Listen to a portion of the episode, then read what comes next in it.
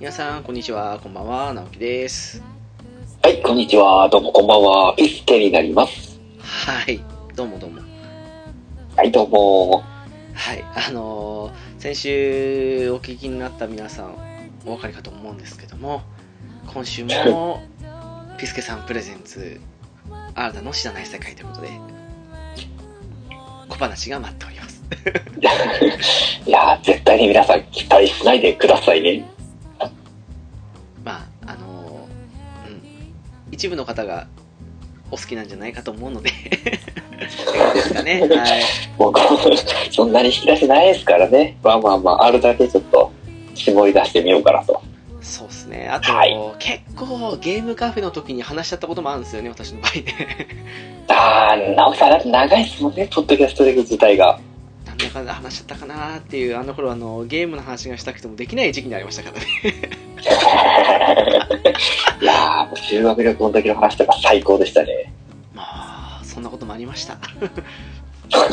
ちょっとその修学旅行関連で怖い話とかもあったりするんですけど、まだそれは別の機会かなって感じですかね。いやー、また楽しみに待っておりますよ。はい。で、前回ピスケさんからだったので、今回私から行ってみようかなと思うんですけども、はいはい、あ、そうですか、わかりました。えー、っとあのー、前回の残りなんですけど、前夜祭と暴走族と、あと広島での全国大会ってことなんですけども、これ、はい、まあ笑い話と怖い話なんですけど、どっち先なんですかね。うーん、最後の最後の笑いにするっていうことで、えー、怖い話の方からお願いします。そうですか、わかりました。じゃあ広島での全国大会の話ですかね。はいはいはい。えーとこれ何の全国大会かっていうと、ゲームカフェの時にも昔話したことあるんですけど、私昔空手やってまして、はいはい。で、あのー、我々の時だとまあ田舎の小さな道場の割にはまあまあ強かったかなっていうところありまして、で一応流派っていうのでいうと練心館っていう流派あったんですよ。ほう。でそれでもどれぐらいですかね、年に、うん、そうですね、ひとりかふたりぐらいかな、全国大会行ったのって我々の時だとね。全道は割と結構いたんですけども、まあ、そんな感じだったんですけども、我々より一回り二回りぐらいの上の世代ってなると、まあ、かなり強かったらしくて、全国大会常連っていうぐらいだったらしいんですよ。おー。で、えっとですね、そのまさにピスケさんが話された修学旅行の話の時だったかな、確か。はい。に話したような気がするんですけど、あの空手の時に夏になると夏の合宿があるということで、はい、市の公民館っていう場所に泊まってっていうことをしてたんですけども、やっぱ夜になると心の鍛錬だとかってようわからんこと抜かしてまあ一人一人ね、その裏にある墓地に置かれたボールを取ってきてっていうようなことをやらされたわけなんですよ。でゲームカフェの時にはですね、そのボールを取ってくるっていうような話をしてたんですけども、その、はい、ボールを取ってくる前に先生方の怖い話を聞かされた後に行ったわけなんですけど、で、なるほど。そうなんですよ。で、今から話す話っていうのはその時聞かされた怖い話なんですよね。はいはい。で、また劇なんでちょっとうーん違ってる部分もあったり、改めて思い出してちょっとだけこうだったような気がするなって感じに話持ってたりしてる感じもすると思うんですけども、まあ仕事中にね一生懸命思い出した感じなんですよね。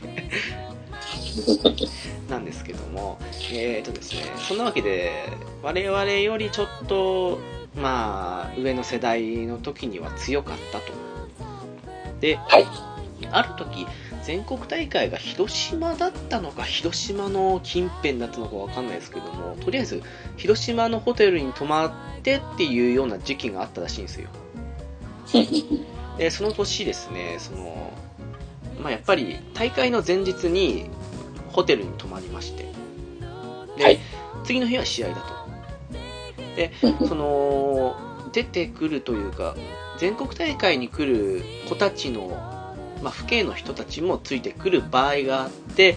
その上で先生方と一緒にって感じですけど、その前の日はホテルに着いた後にその近くの場所で外食をとって、で次の日の朝はもう大会初日なんで、ホテルの朝食で起床してから準備してまでっていうのを全部一人でやってっていうことで大会に挑むっていう、そういうことが、まあ、我々の代の時も普通に行われてたことなんですけども、はい、の時にですね、この話の目線というか主人公的な感じのは誰かっていうと、その我々に話してくれた先生なんですけども、その先生がですね、その全国大会に出た時の話なんですよ。大会の前の日にホテルに到着したらしいんですけども、なんかちょっとした不備があったとかってことで、まだ部屋の準備が終わってなかったらしいんですよ。で、まあ広島のホテルに着きはしたけども、まあ、部屋には行けない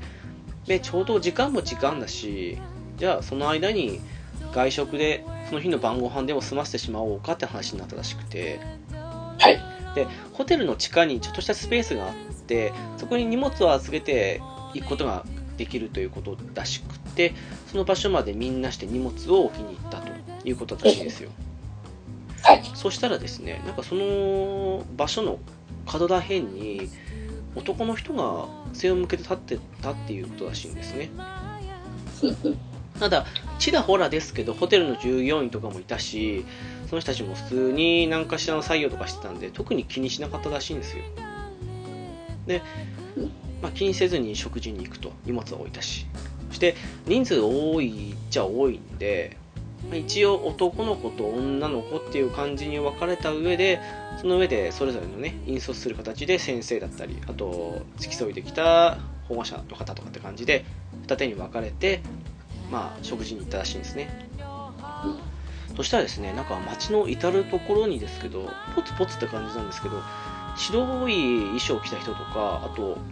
なんか軍服みたいなしっかりしたような服着た人がいたりしたらしいんですね。で、なんかのお祭りなのかなって感じだったらしいんですけども、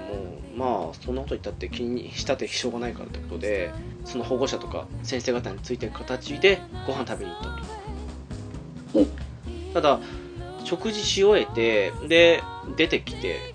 そしてホテルに戻る途中でっていうところで、割と大きな道って言ったかなに、そのさっき見たような人たち、白装束の人だったりとか、あと軍服着た人っていうのがなんか列を作ってみんな同じ方向に歩いていってたらしいんですね。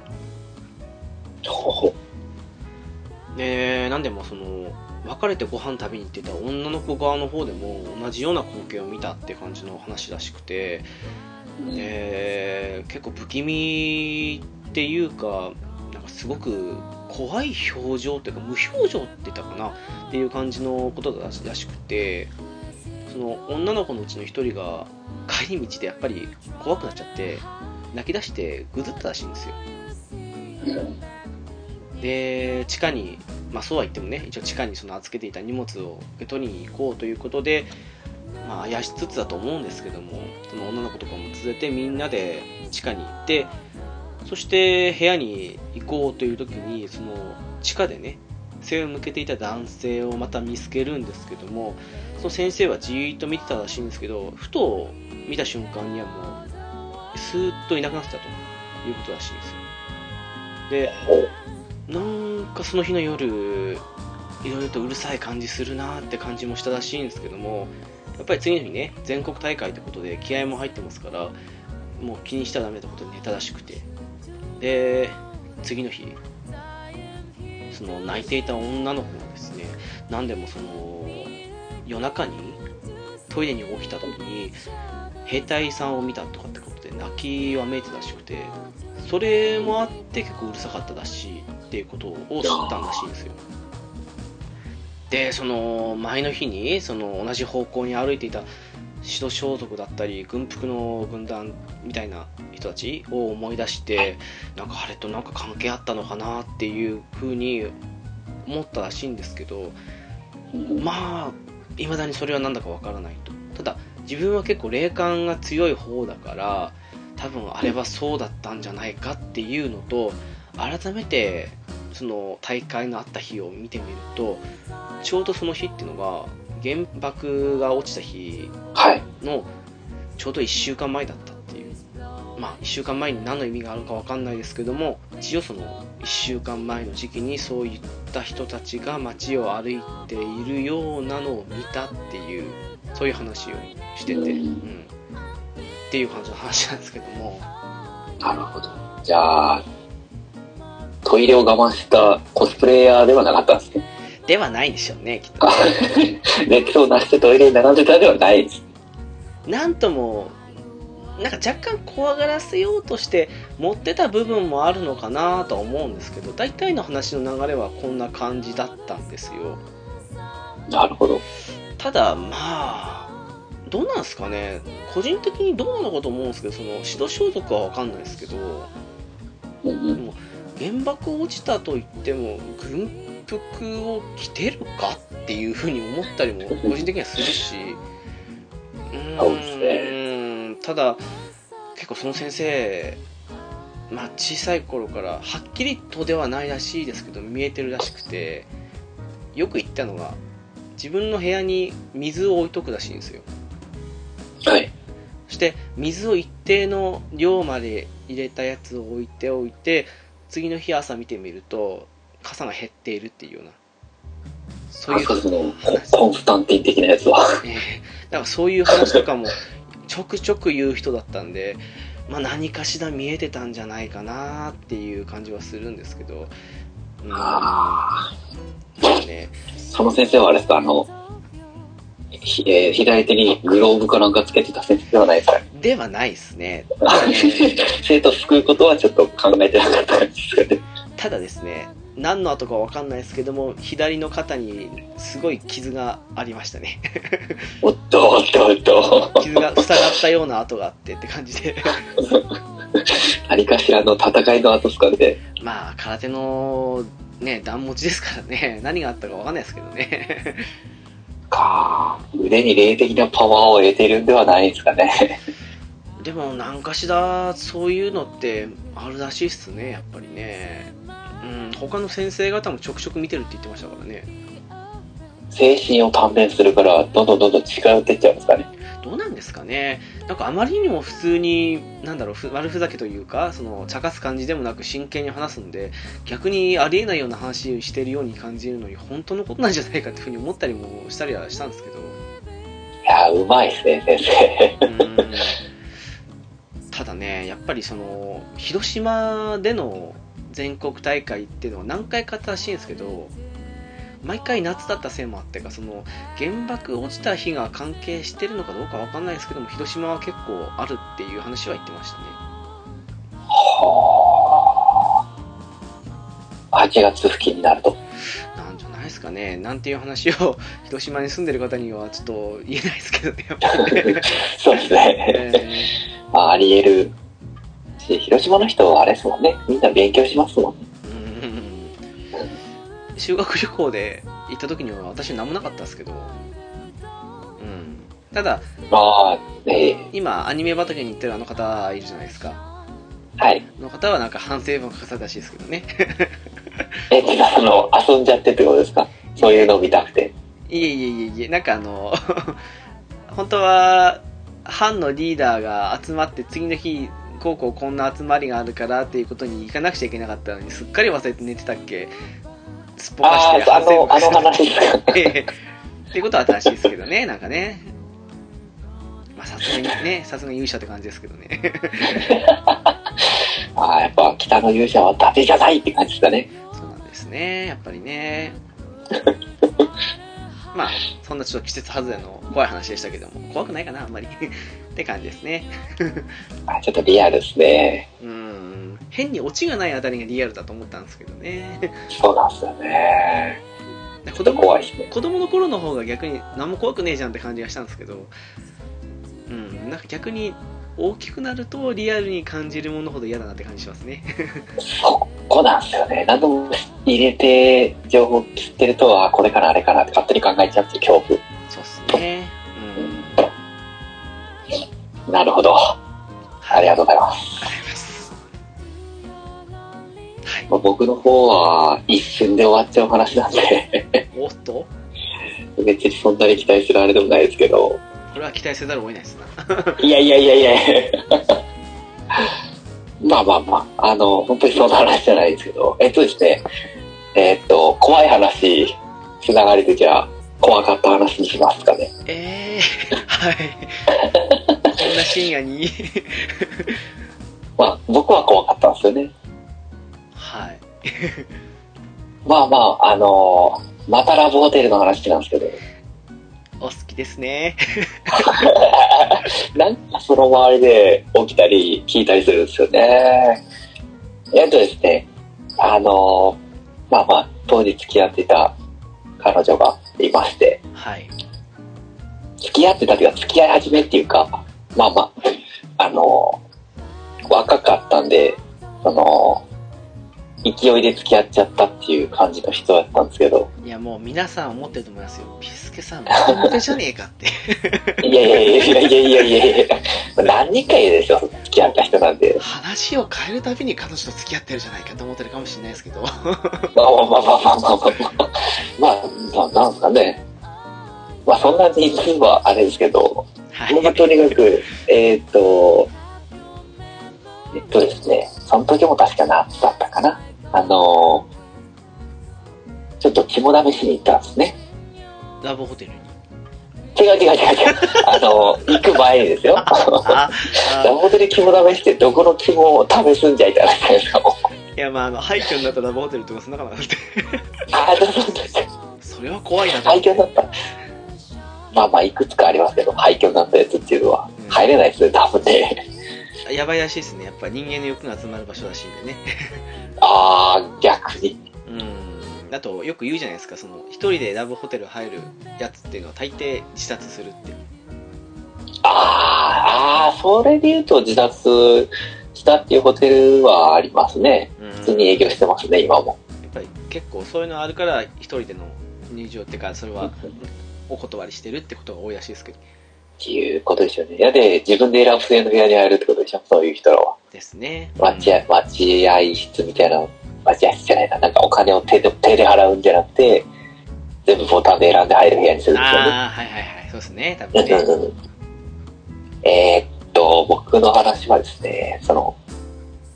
まあまあ袴の肝試しに行った帰りだったんですよね、うん、はいはい、怖いとこに行くっていうね、うん、で結構怖いところだったんで、まあまあ怖いあれで結構なんか持って帰るっていう話が多かったんですね。ああよく言いますよね、うん、えー、そのついてきちゃうっていう。そうですね、うん、なんでまあまあ、あの何もなかったんですよ、その行った時には、うん、でえー、なんでしょう、肩重いなとかなんか思い込みか知らんけどちょっとそんな感じがして、なんか気持ち悪いねって感じでいたんですけど、まあまあ気にせずに次の日休みだったんで、まあまあお休憩をしに行くわけですけどは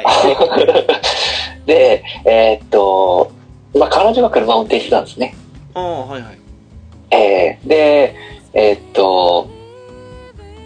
なんでしょうね、一番最初のデートだったんでまあ、テンション上がってなんかふたりとも楽しそうだったんですけど、特に彼女が楽しそうだったんですけど、はい、あのなんでしょうね、入ってでちょっと車を止めるんですけど、その車をあのもう一回動かしたかったんですね、移動したかったんですよ、うん、っていうのもあのなんでしょう、えっと福井結構多いですけど、コテージ系のところがあの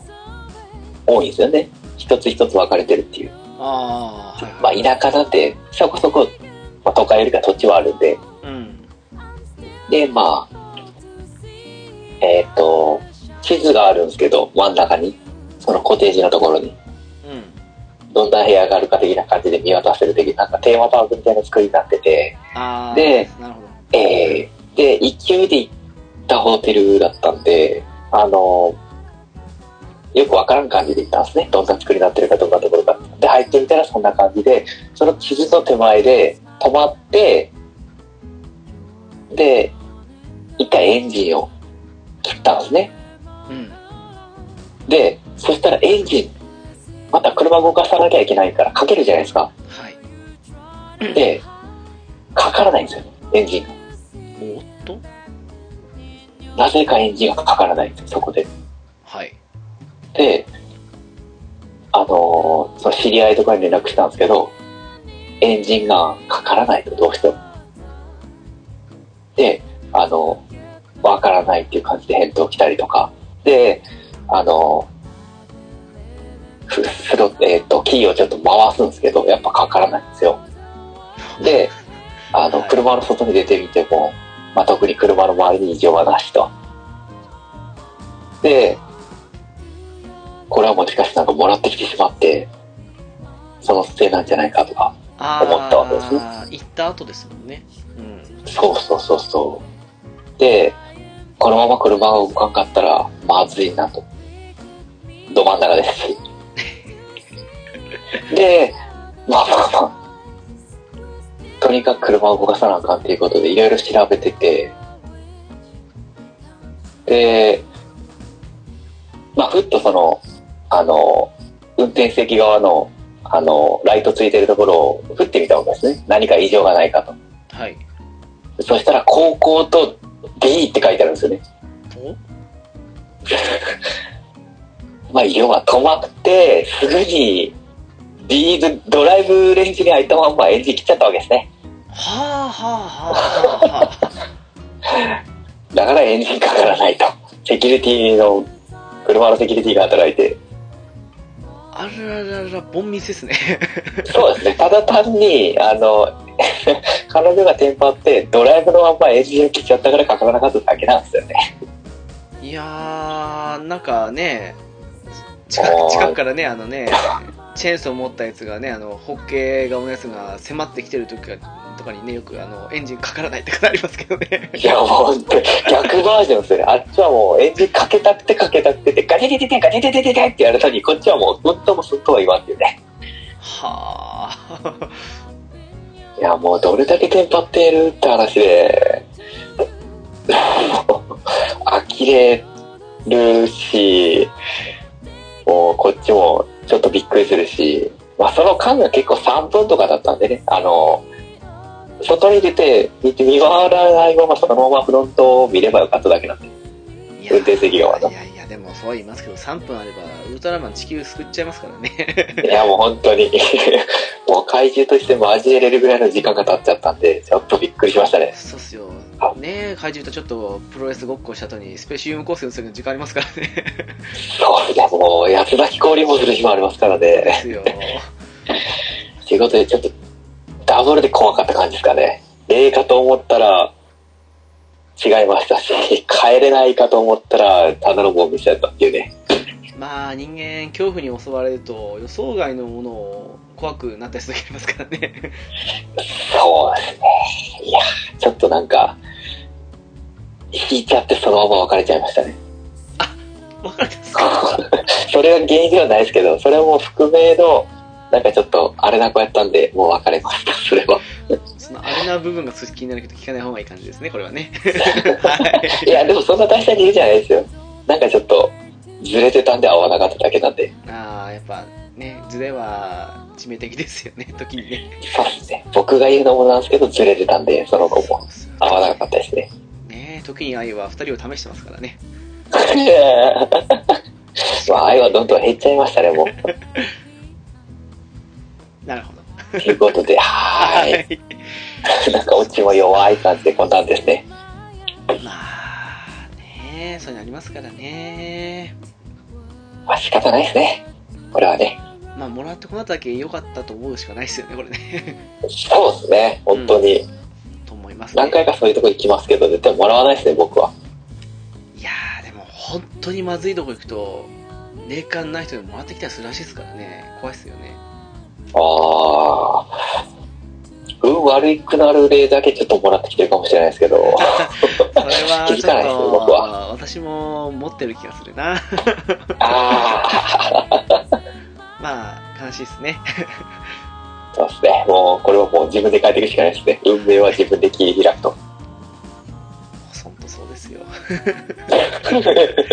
とそうですよはいはいそっか、なんかこれを最後に持ってくるのもしょっぽいなと思ったら、まあ、そういえばピスケさんの話がラストだから何の気兼ねなく話せますわいやいやいやいやいや僕もそんな強いおじじゃないんですよねえーとですね、前夜祭と暴走族なんてこと言っちゃうんですけど、まあ、はい、前夜祭は一瞬で終わるんですけどねお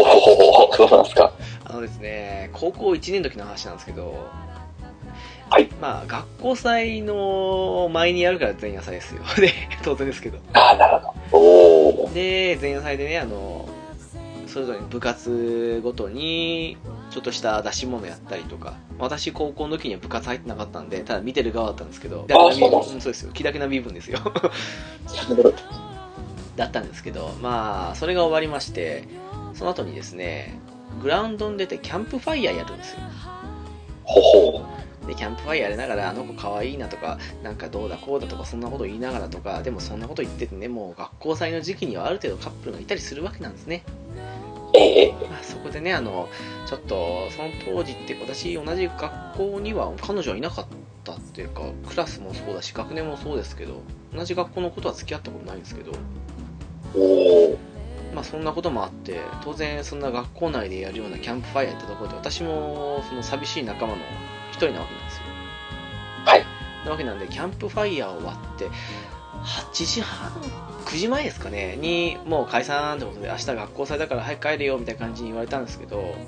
友達数人と集まりまして、途中で安い大衆食堂でもないですけど、ちょっと寄ってご飯でも食べてこうぜという話だったんですよ。はい、で、まあ懲りずにという懲りずにというか、もう前夜祭の熱冷めきらぬままですかね。もうクラスだと誰が可愛いとか誰がいいとか、そんな話ばっかしながら、それで、まあ、しょうもない話をしながら食べて、そしてやっぱり途中でね、家もバラバラなんで、まあ別れるわけですよ。はい。でですね、えっと本通りっていうわけじゃなくて、ちょっと外れてるんですけど、ただ外れてる分土地があるからか、さん車線ある広い道路があったんですよ。はい。でそっちはまあね、信号も少ないし、もう自転車で帰るにしても気楽だからと思って、そっち通って家まで帰ろうとしたんですけど、まあ途中結構駐車場の広いコンビニの前の信号で引っかかりまして、で、はい、そこで何回信号なんですけど待ってたんですよ。そしたらですね、あの途中どっからかな、どっからともなくブワンブワンって感じで暴走族ですね、もうずらーっと来まして、いやなんかライト眩しいなってぐらいの数来たんですけど、でどうやらそれはコンビニに入るようだと、こっちに来なければ害がないならいいというふうに思ってたんですけど、途中ですかね、その信号待ってて、まだ信号長いですから待ってる時にですね、ライトの一つがこっちにピカーって向いたんですよ。えと思って、そしたらですね、バイクがゆっくり近づいてきて、他のバイクもそれにつられるように、お前ら金魚かって感じについてきまして、気づいたらですね、囲まれてたんですよ。あれでね、自転車をえー、と思って、もう信号とっくに変わってるんですけど、もう行くに行けないというか、明らかにこっち見てる感じがしたんで、えー、と思って何と思ったんですけど、怖い怖い怖い。そしたらですね、一人降りてきまして、そしてこっちに近づいてくるんですよ。でライトが照らしてるから、あのバックライト状態で顔が分かんないんですけど、え誰と思って、でも何これ殴られるパターンかなって思ったら、おーって感じに声かけられまして、あれと思ったら中学の時の友達なんですよおーお何してんのって感じで言われたんですけど、もうこっちもう暴走族に囲まれたと思ったしこの後どんな未来が待ってるんだろうって感じがあって、もう正直ちょっと怖いなと思ったところもあったせいもあって、その近づいてきた友達に思いっきりハグしてもうハグしたんですけど、いや久しぶり嬉しいなっていうハグのハグじゃなくて、俺よかったーって感じのハグだったんですけどっていうだけの話ですあれでもついてくるってことは結構なんでしょう、上の方の一気に入れ子っていうことになるんですかね。うん、みたいっす。おー、すごいじゃないですか。それと友達ってこと。え、あの、なんかね、今だと問題だと思うんですけど、その、中学生もいたんじゃないですかね、あれね。まあ、高校生も十分もないですけど。あ、そうか、スクーターとかに乗ってる子もいたっていう感じですかね。まあ、バリバリバイクでしたけどね。あらららら。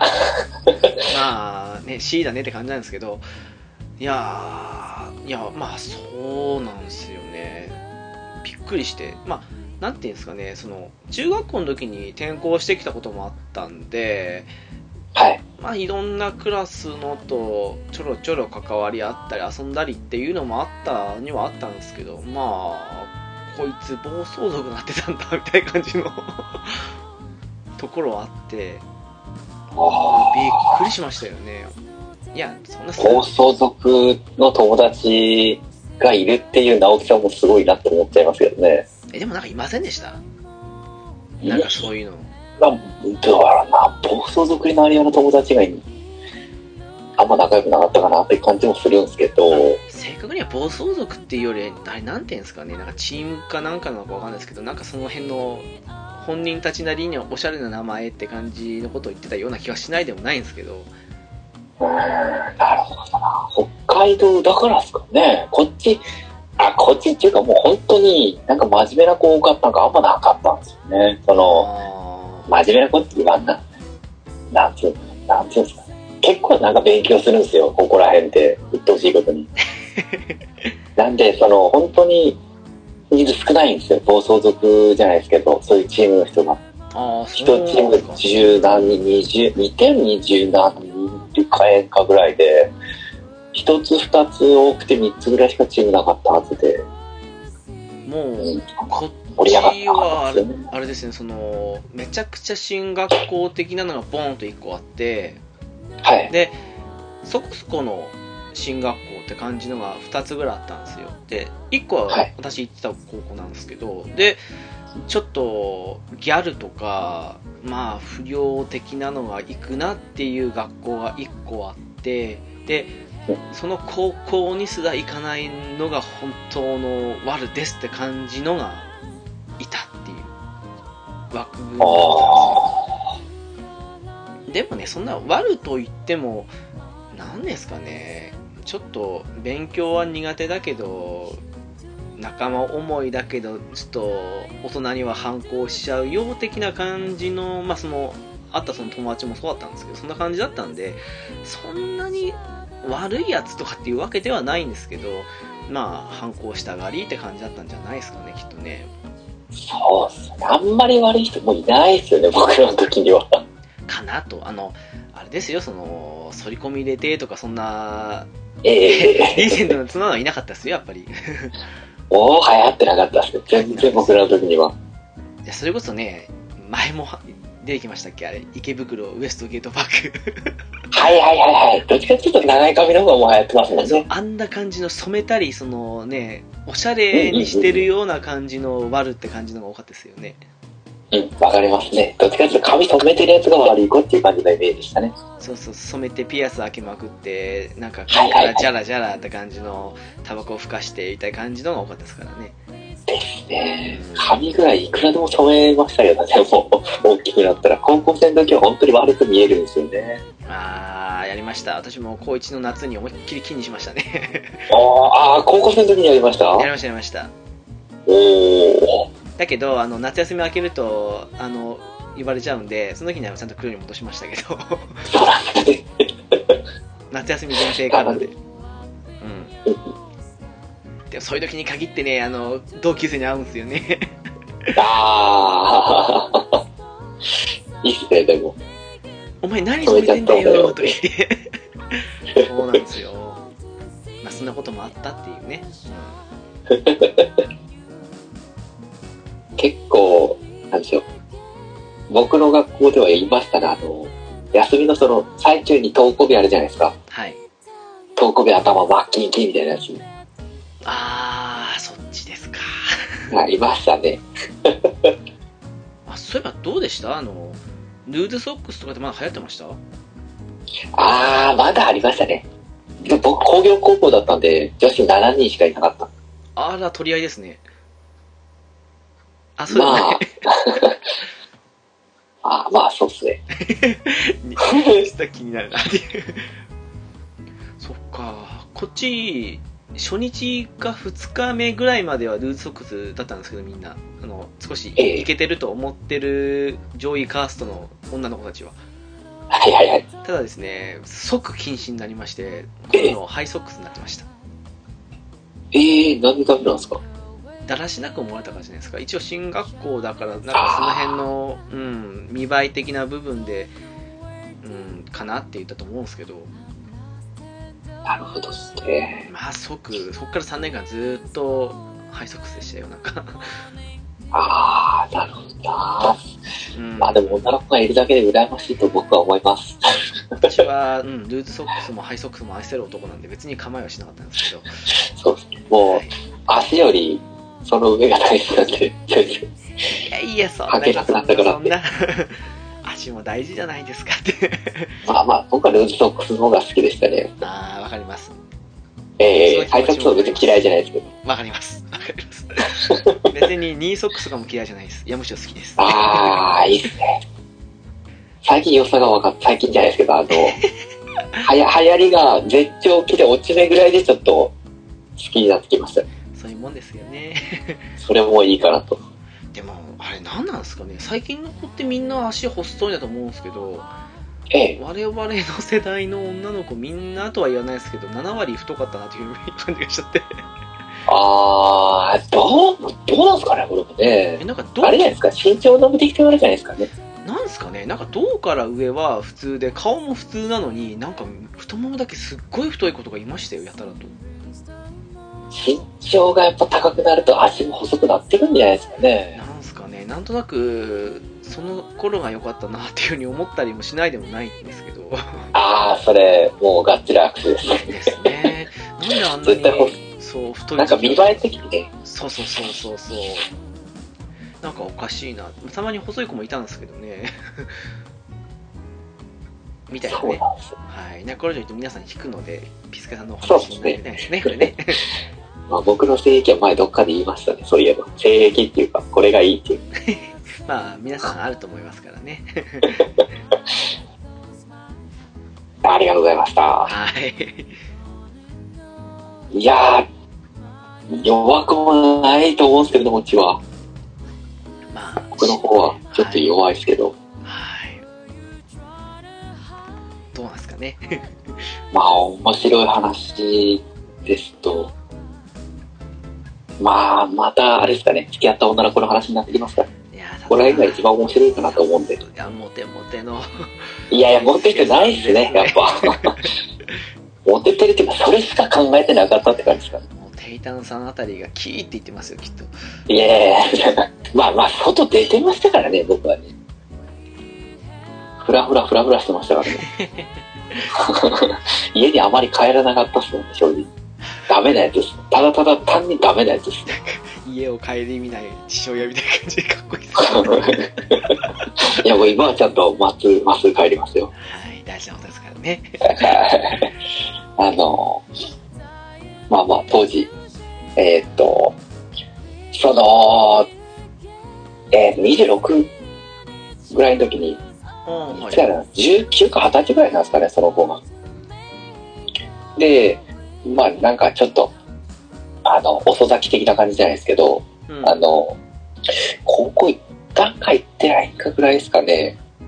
なんかあんま賢くない子ででなんでしょう、自分のスペックに気づくのが遅かった子っていうか、自分のスペック、あの、うん、えー、あのそこそこ可愛いんだけども可愛いのを気づかなかったっていう、まあ親があんまよろしくないっていうのもあって、あんま家庭環境もよろしくなかったみたいなんですけど、そのお金ない的な感じで、あ、そういう子いるみたいですもんね。親が言わないから全然気づかないとかっていう子はね、えーはい、うん、で周りもそんなに言われなかったのかな、でおしゃれもしなかったっていうので、その年ぐらいでおしゃれをしたっていう。で、男も知らんかったっていう感じです。その、何年か前まではと。ああ、まあ、じゅうきゅう、はたちとかね、確かに。そういうこと言ってもいいかもしれないですね。で、ここ、年齢的にここを卒業するかぐらいのところから始まったみたいな感じだと思うんですけど。ああ、なるえー、で、まあまあ、あんま友達もいない子だったんですね。そうなります。悲しいですね。はい。うん、なんか、性格悪いからとかいろいろ考えたんですけど、何も知らなかったんで、その時で、たまたまその、あの、僕の友達が、あの、その女の子を知ってて、で、えっと、その男の子の家に、女の子を呼ぼうぜって感じになって、で、その女の子が来たって感じなんですよね。うん。なんか、場違いになんか、えらいなんか、髪アップにしてきたりとかして、なんやろな、この子はと思ったんですけど、そんな気合い入れるぐらいでもないよと思った。普通になんか、あれは、どうやって、カラオケ行かんか行ったんかあんまりわかんないですけど、家に来て喋ったりとかしてて、で、あの、で、結局付き合った後に、あの、僕が付き合った後に、その、まあまあ友達少なかったんで友達欲しいなって言ってたんで、僕の友達で同じぐらいの年齢の子と、僕の友達とよにんぐらいで花火見に行ったりしたんですよね。ああ、ダブルデート的な感じで。ではなくて。いや、いい、あの、僕とその女の子付き合ってる状態で友達と女友達って感じですね。ああ、向こうっていうか、もう片方は付き合ってないってことね。ああ、そうそうそうそうそうそう。で、まああの、なんでしょうね、あの、花火見に行くんですけど、よにんで見ればいいのに、なんか離れようとしたりとか、え、それよくわからん行動やなと思ったんですけど、あの、あっちで言って、で、で、僕は気づかなかったんですけど、あの、よ、よく聞くとその女の子は、あの、そういうふうに言いながらも、その時はなんか、その友達、特に女の子の方とは、まあ、なんか仲良くしたがらん的なオーラを出してたみたいで、後で聞いたら、ああ、そうなんですか。なんか普通にイチャつきたいから普通に別れたっていうだけの話かと思ったらそうじゃないですね。いやでもそっち半分なんかまあまあなんて言うんでしょう、自分のものだけにしたいみたいな感じの女の子の考えやったらしくて、でその友達ふたりがすごくかわいそうだったんですけど途中で帰るみたいな感じで言い出すぐらいだったんで、うーん、申し訳ないなと思いつつ、身勝手というか子供からっていうんですか、ひどくひどくそうですね、そういう子やったんで、で、まあ、結局その子があのその内緒付き合う前に僕はその友達家に行って次の仕事だったんで帰ったんですね、うん、でその時にその何でしょう、あのえ男の子知らないから一気に爆発したみたいで、なんかいろいろ知りたかったらしいです。だから性に対して貪欲やったっていうことで。ああ、まあ年齢的に考えたらね、そんな変な話でもないですよね。そのだからその友達男とその時は友達についた時はあのさん対いちで僕が帰ったらに対いちになった状態だったんですね。うん。でそこでなんかあのなんかさんぴきしそうになったりとか。はあ。もう男が呆れてミスになったらしいですけど、どこまで抜いらんかは知れないですけど、いやーなんか、うん、まともな判断って感じですよねとか、あの付き合ってる最中に実はそのえっと呼んだ男友達のことを好きだったようで、その元カノがで、まあその何でしょう、たまたまちょっとはっちゃった時があったんですね、その男の子、友達の男の子と、その友達の女の子とっていたんですよ。で、付き合ってはなかったんですけど、うん、で、二人でちょっと君に僕らが店に入って鉢合わせして、で、僕がいる目の前で、あの、その友達の女の子とイチャついてる俺の友達を焼いてるんですよ。はぁ。わけわからんね目の前に彼氏いるのに自分はやきもち焼いてるっていうのを僕に伝えるんですよ。頭こいつおかしいかなと思い出してきてでもとにかくあのエッチは好きなんですよね。あそのまあやれ潮が吹きたいだのなんだろう言ってて、なんかもうで結局はいはいはあまあまあええ結局ですね、最後二股かけられてて、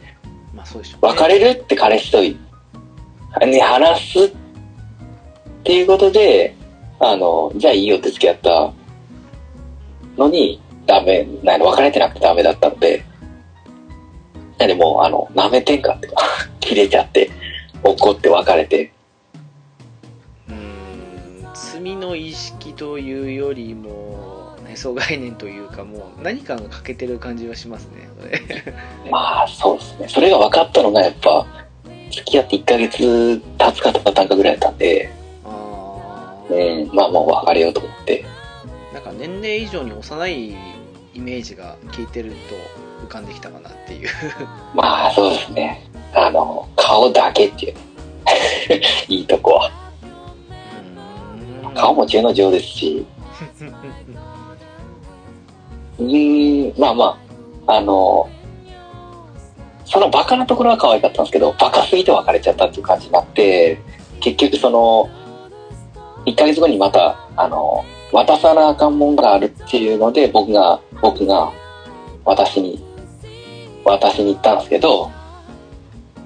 なんかもうその時すでにその二股かけてたあっちの男とも別れて、なんか別の年上のおっさんと付き合ってたんですね。おっさん、は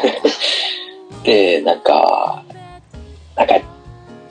何やったかな、ちょっと偉かったらしいですね。なんか給料がちょっといいみたいな、元で見て忘れましたけど、で今私幸せやと、なんか要は強がって言ってるんですね。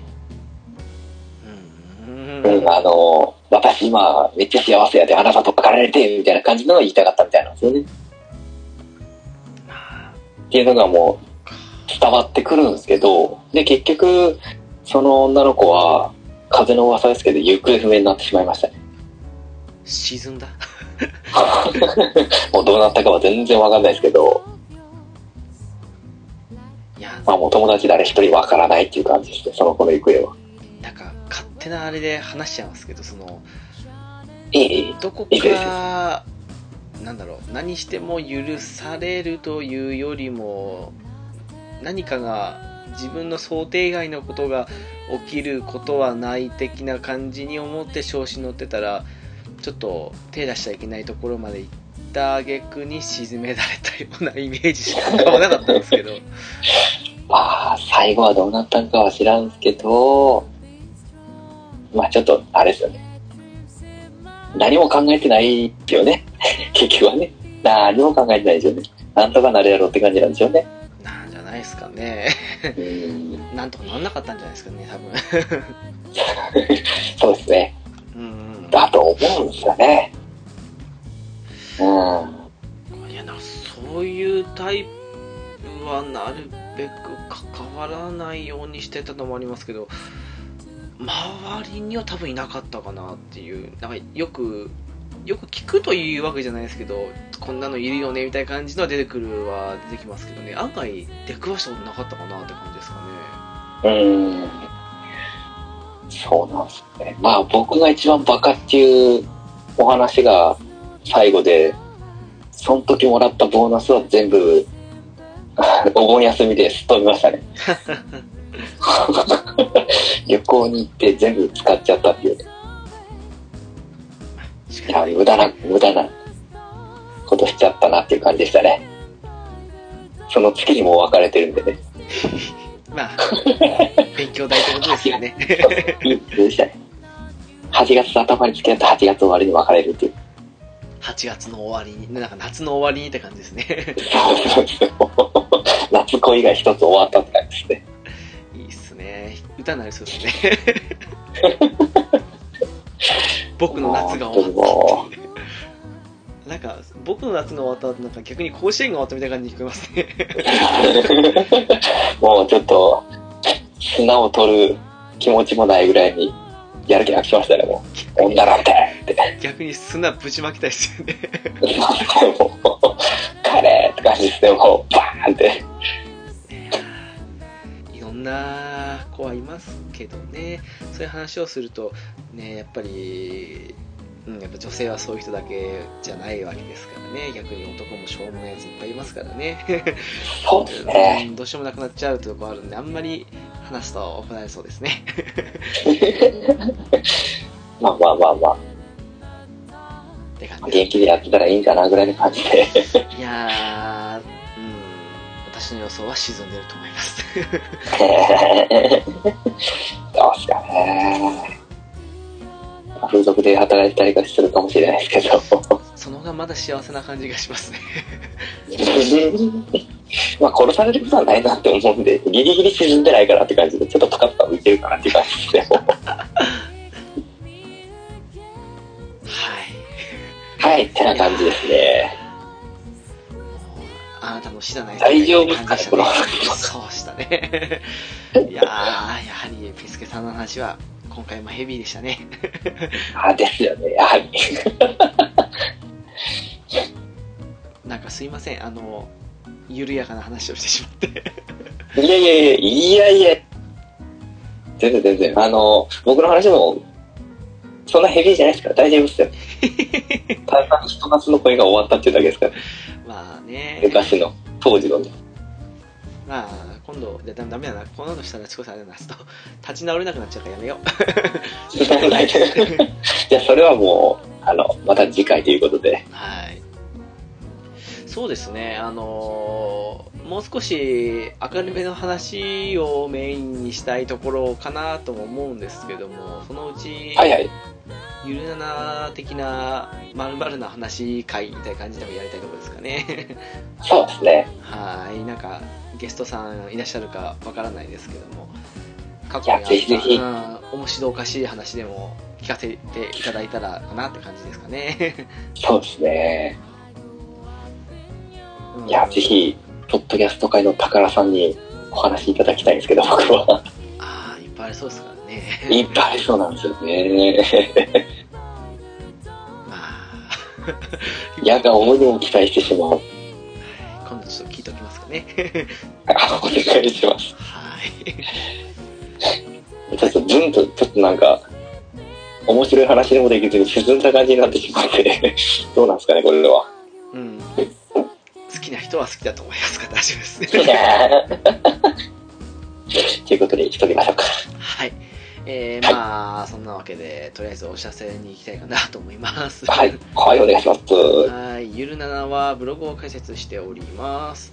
えー、ホームページですが エイチティーティーピーコロンスラッシュスラッシュ ゆるなな ドットシーサードットネット です。なるだけ数字のななですので、こちらお間違いなきをよろしくお願いいたします。ツイッター アイディー ですが エス アンダーバー ワイ ユー ワイ です。ハッシュタグですがシャープゆるなな、ゆるがひらがな、そしてなながカタカナですので、こちらも間違いなきをよろしくお願いいたします。はい、はい、お願いします。えー、そして今回なんですけども、はい、ピスケさんご存知ですかね。えっ、ー、とカオスチャイルドっていう作品知ってます？あー、えっと、今日ポッドキャストで聞きました。あ、そうですか。あのカオスチャイルドっていうお名前を、なんかもう一つ出てますよね。カオスチャイルドともう一つ、え、なんだろう、カオスヘッドですか、あれ、なんだろう、あーですかね。なんか二つあるっていうことで聞きましたね。単体でも楽しめるんですけども、ただ一応その世界観的に同じで、数年前の世界がカオスヘッドっていうことで、数年後の世界ということで舞台になっているのがカオスチャイルドってことなんですけども、はい、あちこちにファンがいるシュタインズゲートと同じシリーズと言っていいのかなっていう感じなんですけども、アドベンチャーな感じですかね。うんって感じですかね。で、うん、その辺の話をそのポッドキャスト界の宝の某方と一緒に話してますので、お聞いてみてほしいかなと。一応そうですね、最初の最初のっていうか全体のじゅうぶんのいちぐらいですかね、まあ、あのネタバレなしで話してるんですけど、まあネタバレなしで話しててもこれどうにも話が進まないなってことで、もう早々にネタバレありで話してるのでアドベンチャーのね、ネタバレありなしは難しいですね。難しいですね。なのでもう本当ね、即ネタバレありで話してるっていうか、一応ネタバレここからありですよと話はいるんですけども、なのでもし興味ある方は先にゲームされるなり、なんかアニメは結構、うん、容量ギリギリで詰め込んだ的なことを聞いたので何とも言えないですけども、まあ、その辺を見るなりしてから聞いていただけたらなって感じはしますかね。なるほど。はい、どんな話になっているのか私もちょっとあんまり覚えてないですけども、なんかいろいろ語ってると思いますのではい、本編の方お楽しみくださいませはい、どうぞ。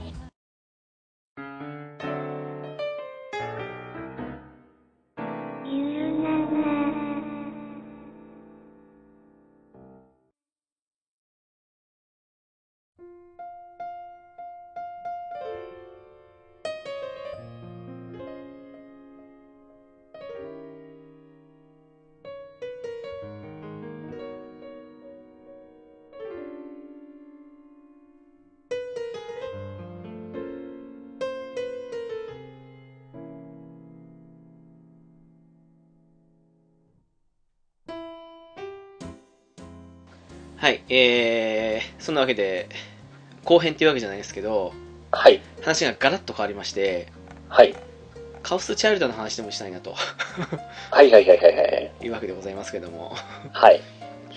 これは科学アドベンチャーシリーズですよね。そうですね、うん、どうしたあの個人的にはですけど、はい、瞬間火力的な部分で言うならシュタインズゲートの方が好きだったんですけど、ただ、ね、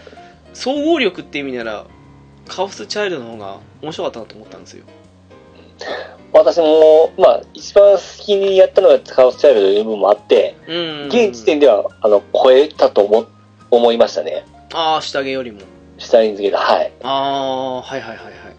ただこれまたシュタインズゲートをやると戻るかもしれないんですけど、うんうん、でやった後の現時点では超えたという部分は僕は言ってもいいですね。それぐらい面白かったですね。そうですね、なんか細かい、なんでしょう、その伏線とかもそうですけど、まあ、好みな感じもしちゃって、タイムマシンとかその辺がすごい好きっていうんだったら下着の方が好きっていうかもしれないですけど、はいはいはいはい、単純なキャラクターの、まあ、個性は下着も強いんですけど、バランスとかその辺考えるとカオチャの方が、うん、いいんじゃないかなと思ったりしたんですけどね。これカオチャって皆さんご存知わかりますかねどうなんですかねこれね、うん、科学アドベンチャーシリーズよん段目ですかね。よん段目か。カオスヘッド、シュタインズゲート、いち段がカオスヘッド、うん、でに段が、まあ、一番有名だったあのシュタインズゲート。そうですね。でだいさん段がロボティクスノーツ。ロボティクス、そうですね、はい。僕個人的に好きなんですけどね、うんでだいよん弾が、あのー、カオスチャイルド。なんかロボティクスノーツが下手したら一番知名度低いのかなってイメージあったんですけど、どうなんですかね。いや、おそらくですね、僕のイメージですよ、はい、カオスあシュタインズゲートですごいちょっとムーブメントになったじゃないですか。なりましたね。ですごいハードルがあった中でのロボティクスノーツ、うんで、まあ、僕も好きだったんですけど、ちょっとなんかこけた気味になったじゃないですか。そうですね。期待しつつですね、うん、だからこそなんかだいよん弾の、えー、カオスチャイルドそんなに注目されなかったですよね。ああ、逆にそっちの方ってことですか。なるほど。はい、その部分で、えー、あのファイナルファンタジーエイトの後のナインみたいな感じなんですよね言えてるようですねそうですね、なんか最初のカオスヘッドってそれなりに注目を浴びた感じがしたんで、うんうんうん、それを考えるとそうですね、もしかしたらカオチャ一番どうなんだろうって感じがするかもしれないですね。また一応カオスヘッドの続編に当たりますからね、ちゃんとした正規な。そうなりますね、うんうん、もちろんこれ一本でもいけるんですけども、ね、あれを知っとる方、前回作をやっとる方がよほ、まあ、楽しめますんで、まあそうですね、うん、その分で入りにくさはちょっとあるかもしれないですね。あのいきなり、まあ後で改めてストーリーの概要を軽く説明するんですけど、はい、そのカオスヘッドの数年後の話じゃないですか、ろくねんごの話じゃないですか、はい、なのもあって、そのろくねんまえにやったカオスヘッドの舞台の話で起きた事件っていうのが出てくるわけで、うん、それがカオスヘッドやってるとすんなり、ああこれとこれねって感じに思うんですけど、やらずにいると割とわけわかんないかなって感じはする。そうですね、うんうん、妄想がどうのこうのいう部分もなかなかちょっと難しいですよね。ギガロマニアックスとかね、そうですね。なんじゃらほいってなりますね。そうですね。えーっとそうですね。ストーリー、まあ、簡単はしょって言うとですね、はい、えー、そのろくねんまえのカオスヘッドの時にたまたま渋谷地震っていう大災害が起きて、はい、それで孤児になってしまった主人公の宮代拓君がですね、はいはいはいはい、えーと、そのろくねんまえに起きたニュージェネレーションの狂気っていうなんか連続で起きた怪奇事件っていうんですかね、あれ、はいはいはい、みたいのがあって、でなんかそれの最大と思われるような連続事件が現在になって起きているので、うん、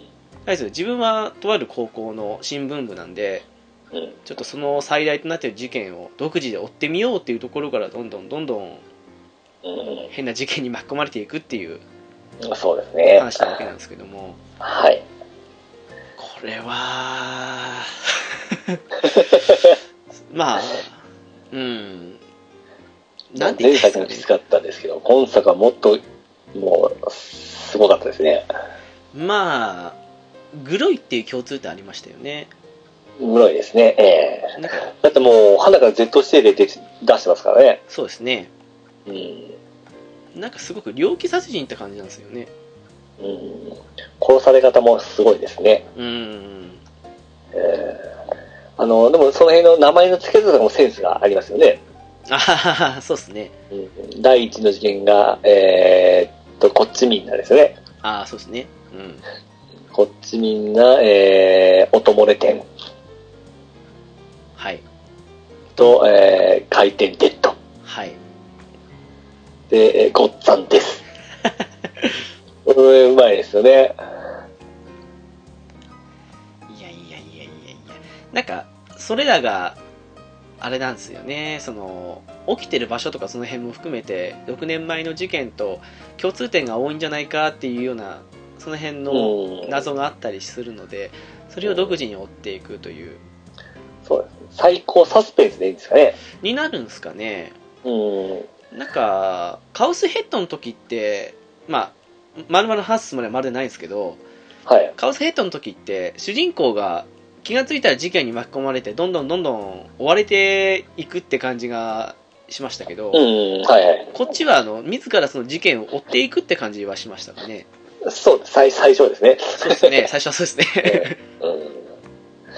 まあ、それも前作の殺人事件の日付も一緒で一緒ですし、そうですね。うん。で今回探偵パートといいますか、その、えー、ホワイトボードにこの事件の概要をまとめたまとめていっていきますよね。写真付きで、あと説明文付きで、えー、そうですね、はい、で お, おさらいして自分で選んだりして、うん、その辺ですごい事件にこう入り込んでいくのもすごい上手でしたよね。そうですね、うん、うん、でもう一回ちょっと考え直そうかっていう分のやり方もすごい分かりやすかったですし、うん、うん、なんでしょうね、このうーんとその割と現実的にありえない事件は起きてるんですけど、うん、でもまあ不思議と自分の周りでどんどん起きていくというかどんどん巻き込まれていく感じがあるわけで、うん、その中で自分たちの持ってる情報を一個一個洗いざらい確認していくっていうか、はいはいはいはい、でもまあこれぶっちゃけどうでした？あのカオスヘッドの時は正直そんなにっていう部分もあったりはしたんですけど、あの盛り上がるまでがちょっと長い長いですよ。そうですね、うん、うん、それはまあその引っ張って引っ張っても最後の爆発力がやっぱりでかかったんですよ。それはあのシュタインズゲートもそうだそうなんですよね。ああ、そうですね、うん、うん、今回のあのそれをやっぱ反省したのか、もう一生一生全部盛り上がるんですよ。そうでしたね、今回は、うん、ずっと緊張感を持ったままいけたんで、うん、話の組み立てはすごい上手だなと思いましたね。それはありましたね。うん、がそうですね、比較的カオスヘッドもシュタインズゲートも前置きとまで言わないですけど割と長かったというか、そこで嫌になっちゃうことがあったりしましたからね、うん、本当前半は辛いですよ。辛いですねこれは本当もう止まらんですよ、一生から。そうですね、うん、えー、あの探偵ものが好きだったらたまりませんよ。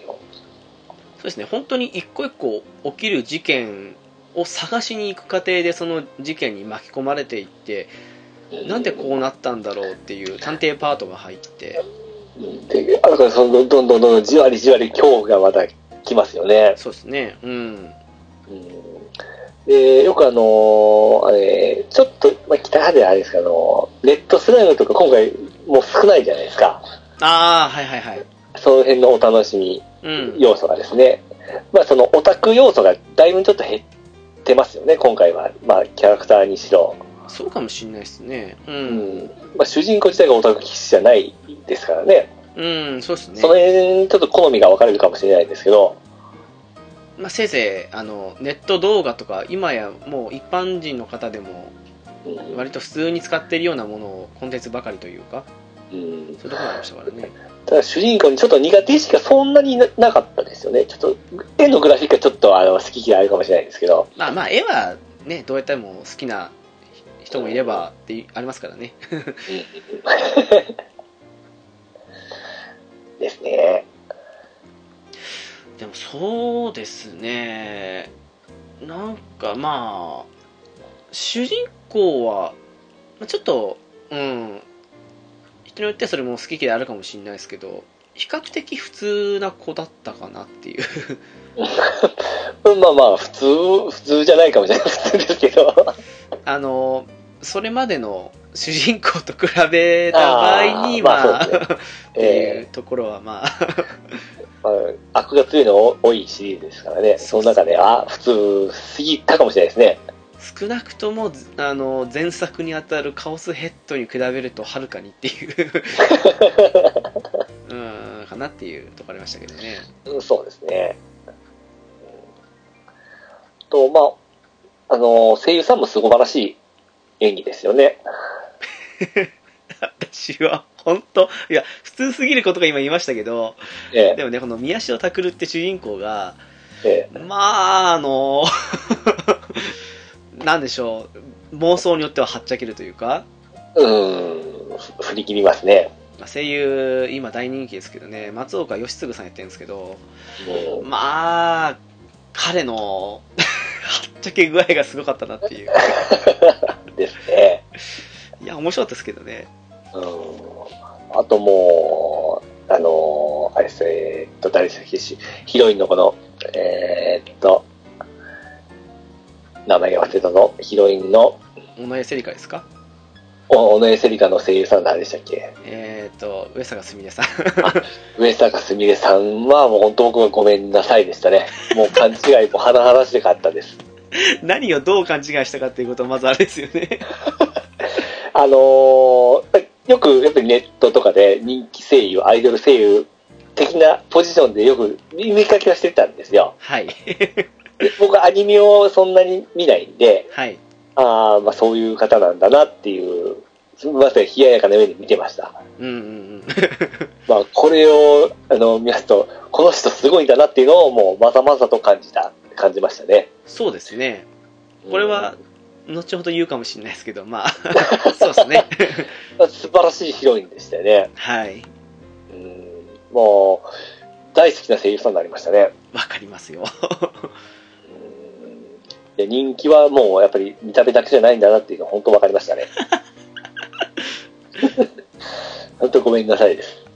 そうですね。今回みんなヒロイン勢は良かったんじゃないかなって感じしますね。うん。まあ下着で言うと前後ポジションでいいんですね。でしたね。まあそのまま行ったかどうかは別としてそうですね私の、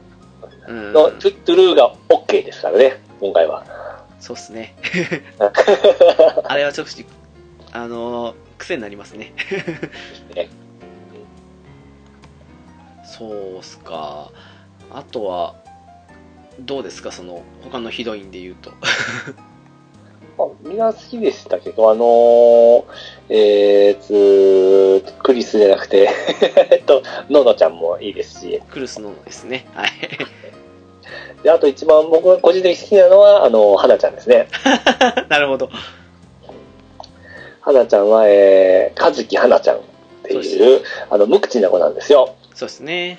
ゲーム内では。で、このキャラ付けまたうまいですけど、んしか言わないですよね。そうでしたね。すべての言葉に対して、これ意味わからんと思うんですけども、何答えても、んんんで答えるんですよね。あれはね、ちょっと癖になりますね。あの、うんって、あの、全テイク違うらしいんですよ。全部、あの、取り直しと言いますか、あの、同じの使っとるうんじゃないらしいんですって。あー、そんな感じはしましたね。OK もそんな感じましたけど。そうそう。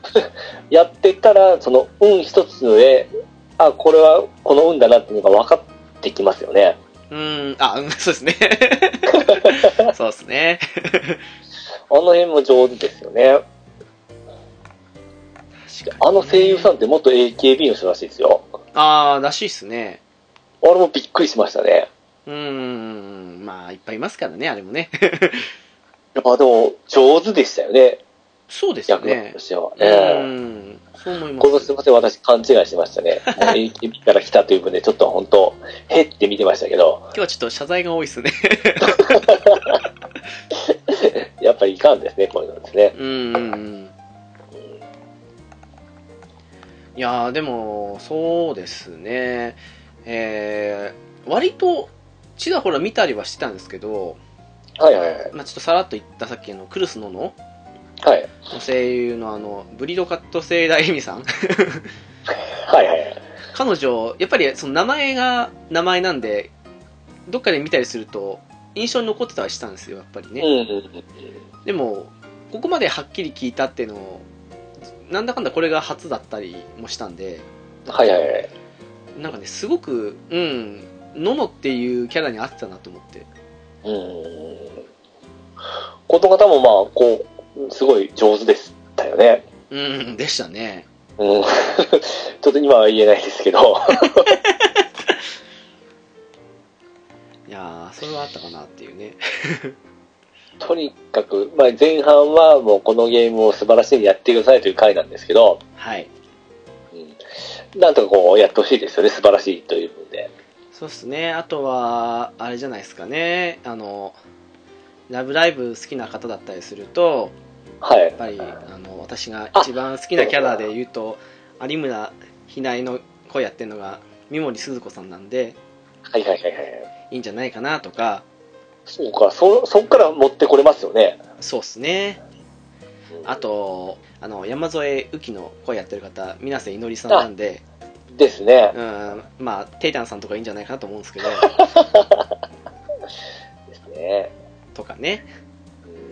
うん、いいとこ使ってますよね。そうですね。うん。もう一人あの、えー、ヒロイン枠で久野里美桜さん。ああ、これちょっと個人的には賛否あったなって感じするんですけど。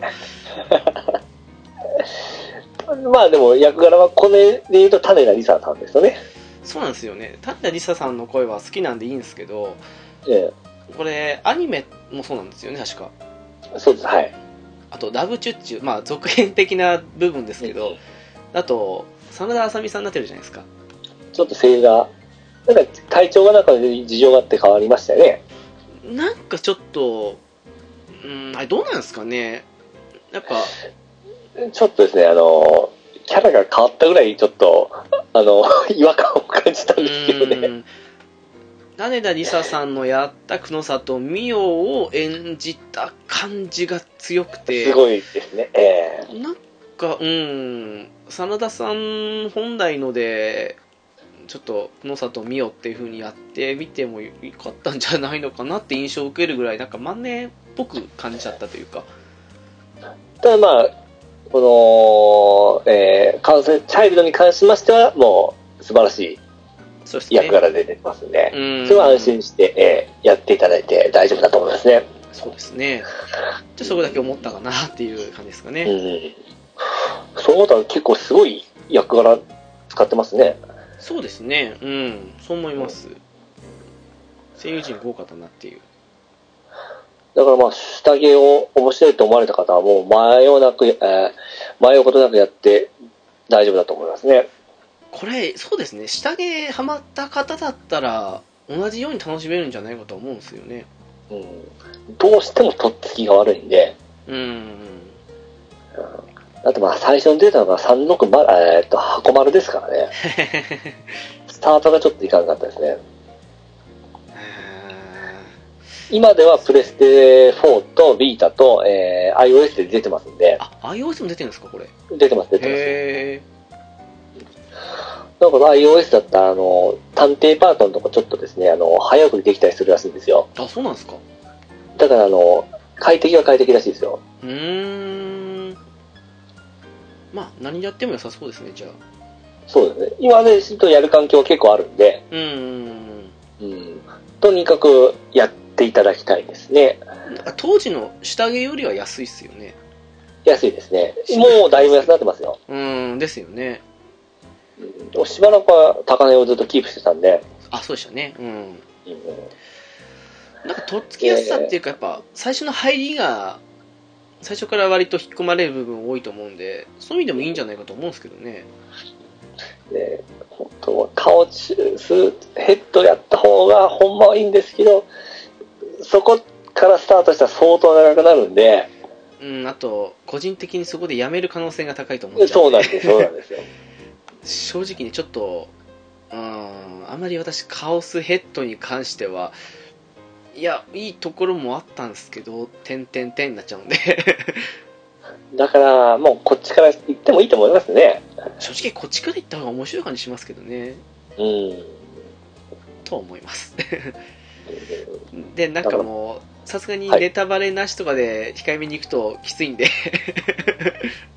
ここまでいいですか。ここまででいいんじゃないですかね。あの絶対にあのプレイしてからじゃないとこれね、まあ、下着よりネタバレはほんまダメなんで。ああそうかもしれないですね、うん、はい。下着もきついですけどねこっちもそれ以上にちょっと衝撃が相当あるんで、はい、本当にあのもし聞かれるんだったら絶対やってからうんの方がいいかなと思います。今日行っちゃいます。まあもうあのもういっそのこと順番もめちゃくちゃでもいいんでとりあえず、はい、気になったところからどんどんって感じでもいいと思うんですけどねはいはいはいはい、はい、どうでしたその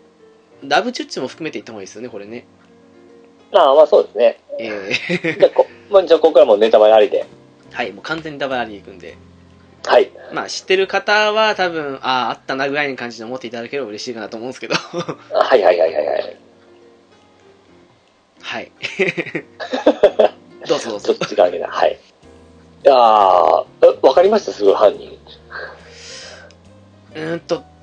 メインの方ですか。メインですはいはいはいうーんいや正直ちょっとなんか結構あの曖昧までなんていうんですかねその分かりかけたようなところで変なの出てきたりするじゃないですか。あの喫茶店でいたらあのトイレからのノックされるとかそんなあったじゃないですか、えー、ああいうのも含められると本当んと思ったりしてとにかくもう大どんでん返し大どんでん返しでしたね。まあそうですねうんえー、もう畳もうこれはもう下着よりびっくりしましたもん。ああそうですか。まさか前伏ポジションの子がっていう感じですよね。ああそっかそっかうんえー、そこ来ましたかっていう感じであれ無理なかったですよね。あのののだけ気づいたじゃないですか。はいはいはいはい、はい、えっとあのー、こっちみんなの時にノックした音の時にプシュプシュって音がしたとかあれもですねあれがあの前振りだったんですね。うん最初からのしかも確かにあこれだったらののしか分かんない、まあ、正確にはタクルも分かると思うんですけど、うん、ののしか分からないなっていう風に説得力もあったんで、うん、なんか誰が見ても分かるけどっていうんだったらまた違ってくるんで話があのすごい爆音の中ずっと聞いてプッて聞いてずっととりあえず立ちましたね。うおそうなんですよね、ま、マジか思ってであの声優のあの上坂すみれさんの演技ですよね。あれね本当びっくりしたんですよ。もうんオッケーっていうすごいあのモイボイスの子が表変ですよね。表変ですね、えー、声優の恐ろしさもほんま感じましたね。あれ先に私終わった後にピースさんでしたっけ、最初普通の方。そうですね、本編はですね。そうですよね、えー、の時にあの野の辺の時に、えー、あれ聞いてほしいっていうふうに言ったと思うんですけど。ああそうです、はい、あの同じそうそうそうののルートですよね。そう、同じ会話の中であれがごっちゃ混ぜに入るんで、うん、もう萌えボイスと低めのクールボイスが女の子って怖いって言うたのに宮代拓郎って本気になって素晴らしい演技ですね。すごいっすね。うん。いや本当ね、ほんま僕ちょっとあのー、印象変わりました。うん、誤解し誤解してました上坂すみれさんをいや瞬時に人間こんな変わるのかっていうぐらい。ああそうですね、本当ね。でずっとそばにおったね、あの可愛いセリカがですね、うん、あそこまで表現するのかなという部分で、うーん、確かにね。うん、そのセリカ自体も結局タクルが生み出したものじゃないですか。そうですね。うん、あの辺もまあ、初代やっとったら、まあ、そういうことかっていう形になるんですけどね。まあ実際あれ西条匠でしたっけ最初の方ってはいはい、そうですそうです。あれも本当はオリジナルの方が生み出した感じでしたからね。そう、あれも実際自分ずっと操作しようとは自分が作られたものでしたからね。そうでしたよね。うん、そういう意味で言うならその辺のオマージュとも違うかもしれないですけど入ってる感じはしますよね。あの呼び方も同じ作でしたしああそうですよね。うんそれが本当ヒロイン枠に来るとはというところで、うーん、あれはそうですね。うん、でそれでびっくりしとったらそのののの正体もまたたまげましたし、あれがね正直私読めなかったんですよ。うんですね。いやなんか正直言えばヒントいっぱいあったじゃないですか。はいはいはい。あったのになぜか読めなかったんですよねあれね。あのオープニングとかにも出とったんでいつか出てくるかなと思ったら、うん、あのハッカーだけのはフェイクだったのかなと思ってたら、うんですね、まさかまさかのそういうことですっていうところでクリスのの自体がもういなくてそのコピーだったんですね。いやあの姿を変えるっていう発想が能力ですね、うん、発想がなくて、うん、あそう来たんだと思って、うん、だってだ大体がいち周目ってその豹変してののが殺されるルートに行く人も多いと思うんですけど、うん、殺された時の会話を見たら大体もうヒントも転がってるし気づく人って気づくと思うんですけど、うん、私何も気づかなかったんですよねですね僕ルート行ってからですよいや本当本当そうですよえっと思っていやあれはびっくりしましたけどね。しましたね。あとウキちゃんもウキちゃん僕ちょっとようわからなかったんですよ。あ、そうですか。ええー。あれはいりますあの子。えー、まあうーんあれまあ実験体の一人っていう意味であ何かしらはですね。うん。で、あの、あと、あの、かなちゃんは、はい、花ルートに行かんと全くわからない状態ですかね。能力も何も。そうでしたね。うん。だからこそ、他のルートではなんでこの子こんなっていう風に思うのもいい癖だったかもしれないですけど。うん。うんとしか喋んのはそういう理由だったようもありますからね。なんかあの、まあ、正確に言うと、有村ひなえもそうなんですけど、ええ、あの子たちってある意味その本筋からずれてるところがあったと思うんで、うん比較的そのルートがですね、うん、完全に花ルートってまあアナザールート的な感じで別枠的な感じで作られてるところが大きかったなっていう風なところがあったんで、ええ、なんかこれはもう完全によくギャルゲーにあるその攻略対象っていう意味で付けられたシナリオっぽかったなって感じはしたんですよね。ええ、ですね。うんであとタクルのお父さんが、まあ、最終的なラスボス的な部分もあったじゃないですか。あの医者のですよね。そうですね、えー、あれももうむちゃくちゃサイコパスでしたよね。マッドサ、あ、マッドサイエンティストでしたか。あの途中でえー、っとセリカが、えー、自分にあの催眠っていうかあれをしてくれみたいな感じで言ったじゃないですか、えー、の時にあれもしかしてこのお父さん本当はそこそこいいところもあるんだけどあえてそんな風に演じてたのかなっていう風に思ったらそんなことはなかったっていうのあやっぱクズだったかと思ってゲスのゲスでしたねゲスの極みだったなと思って、えー、あとあの先生があったじゃないですかあのさんびゃくにん以下の一人枠井ですか、えー、もうあいつは僕最初から臭い思ってたんですよああそうですかというのもあのシュタインズゲートゼロやりましたやりましたよあれもそんな感じだったじゃないですか先生がえっ、ー、とですきねあそう優しそうな先生がなってたんでリン太郎ですねこ れ, これは来るなと思ってたいやーそうですかえー、あ来たな来たなと思ったんですよねいやあの人もいいですよねリン太郎が好きでしたねあれ、まあ、そこはまあ僕さすがに僕も読めましたねそうっすかいやこいつ怪しいなっていうただ正体を表した時はあの鳥肌立ちましたけどねうーん来るか来るかあやっぱ今度かなって思ったところに最後来たんで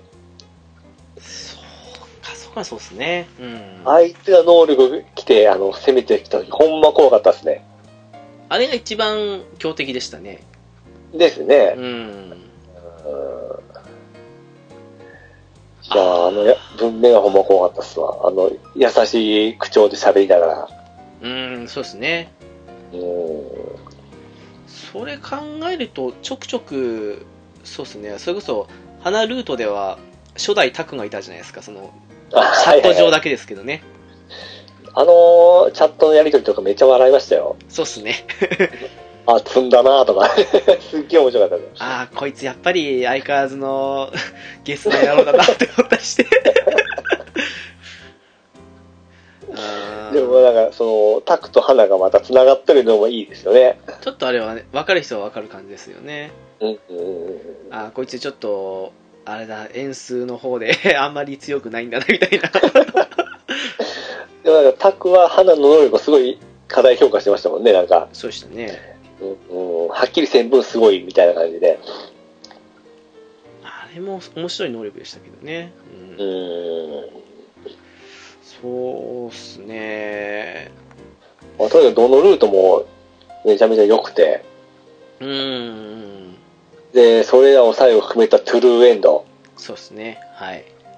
これもまた感動しましたねあれは捕まらないといけないのかって感じになりましたからねうんタクがその選択がですね、うん、なんかあのこれも考察で見たんですけど、はい、下, 下着はあのなかったことにはし, してはいけない物語じゃないですかそうでしたねカオスヘッドはあチャウルはその逆でなかったことにしなければならない物語みたいな形でですねあ表してましたね だ, だからセリカズにしてはもうなかったことにしなくちゃいけないみたいでああそうでしたね最後まで記憶を戻すな的な感じでしたからねそうですそのためにも最後はもう知らない人っていう形で言い切って相性切なかったですねいやーちょっとあれはもうやばかったですようーんえーいやー最初ようわからなかったですよなんでセリフ記憶ないかなとかああそっかそっかそうですよね、うん、えタックどうなったのみたいな感じだったんですけども結局そういうことかっていう部分で、うんあれは十分描写されてるようでちょっと分かりにくかったかもしれないですね、うん、結局セリカのためでもう全部背負っていくようですねセリカを犯したこと罪なんですけども結局自分が生み出したものですからねそうですねうん、うん、それでまあセリカを幸せにするために自分が全部背負ってもう捕まっていう感じですよねもうだから記憶を思い出しちゃいけないからもうその辺をうまいことやってましたよねそうでしたねまあそうは言っときながら渋谷には行くなって言われても行きますからね困ったものでねあれでもまたセリカのだいさんの人格の喋り方じゃないですかそうでしたねあれもまたうまいんですよね上坂さんいやーそういう意味で言うなら本当ねあの様々な面って感じでしたよねうーんいやー素晴らしいなんでしょうあの下着ってすごくキャラクター個性あったし好きなエンディングも多かったし、うん、そのネタバレというかそのあ謎の伏線回収ですか、うん、とかもすごかったんですけど、やっぱりどっかあの癖あってどうも好きになりきれないとまで言わないですけど、ちょっと他には劣るかなって感じのキャラがいたりしたんですけど、はいはいはいはい、変わっちゃって比較的どの、まあ、メインどころもそうですけどもう良かったなっていうのが大きかったかなっていう、うん、全部好きですね。全部良かったと思うんですよね正直ね。うん、そのセリカのエンディングはもちろんトゥルーなんで良かったですし、うん、ノノのエンディングも結構好きだったんですよ。ああいいですね。で、まあ、言いましたがあのエンディングの後の、えー、描いとる小説が出ておるらしいですかね。ああはいはいはい、うん、それもあれですね、うん、あのお友達がちょっとかわいそうでしたよね。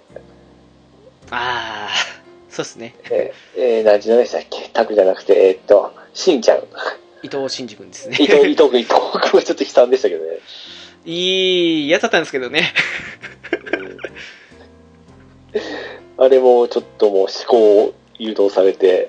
とんでもない事件を起こすぐらいな。あれ耐性ない人結構きついんじゃないかと思うんですよ。うんあのゆいちゃんバラバラ事件ですけど攻めましたよね本当。あれはコンシューマーのゲームにしてはやったなと思って、うんかな。なんか正直あのカオスヘッドの時に、ええ、あの教団信者 の, あの警察と看護師の女いたじゃないですか、ええ、あの二人が自分の子供を犠牲にしたって話もだいぶゲスだと思ったんですけど、うん、こっちの方が個人的になんか見栄え的な意味も含めてゲスだなと思って非、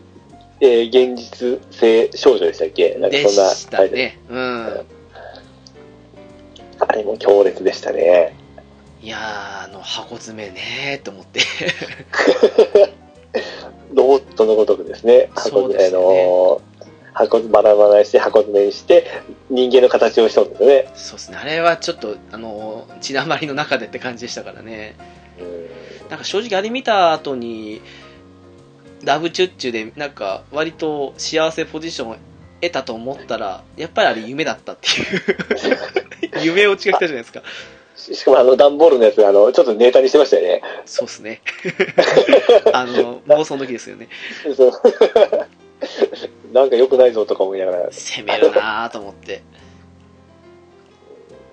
あれが一番ゲスだったかなと思ってですね。いやそのラブチュッチもあれもコンシューマーとしては結構攻めましたね。ああでしたね。うんそっちの方がちょっとちょっとエロ関係が強くなってくるんですけども、まあ死も多かったですね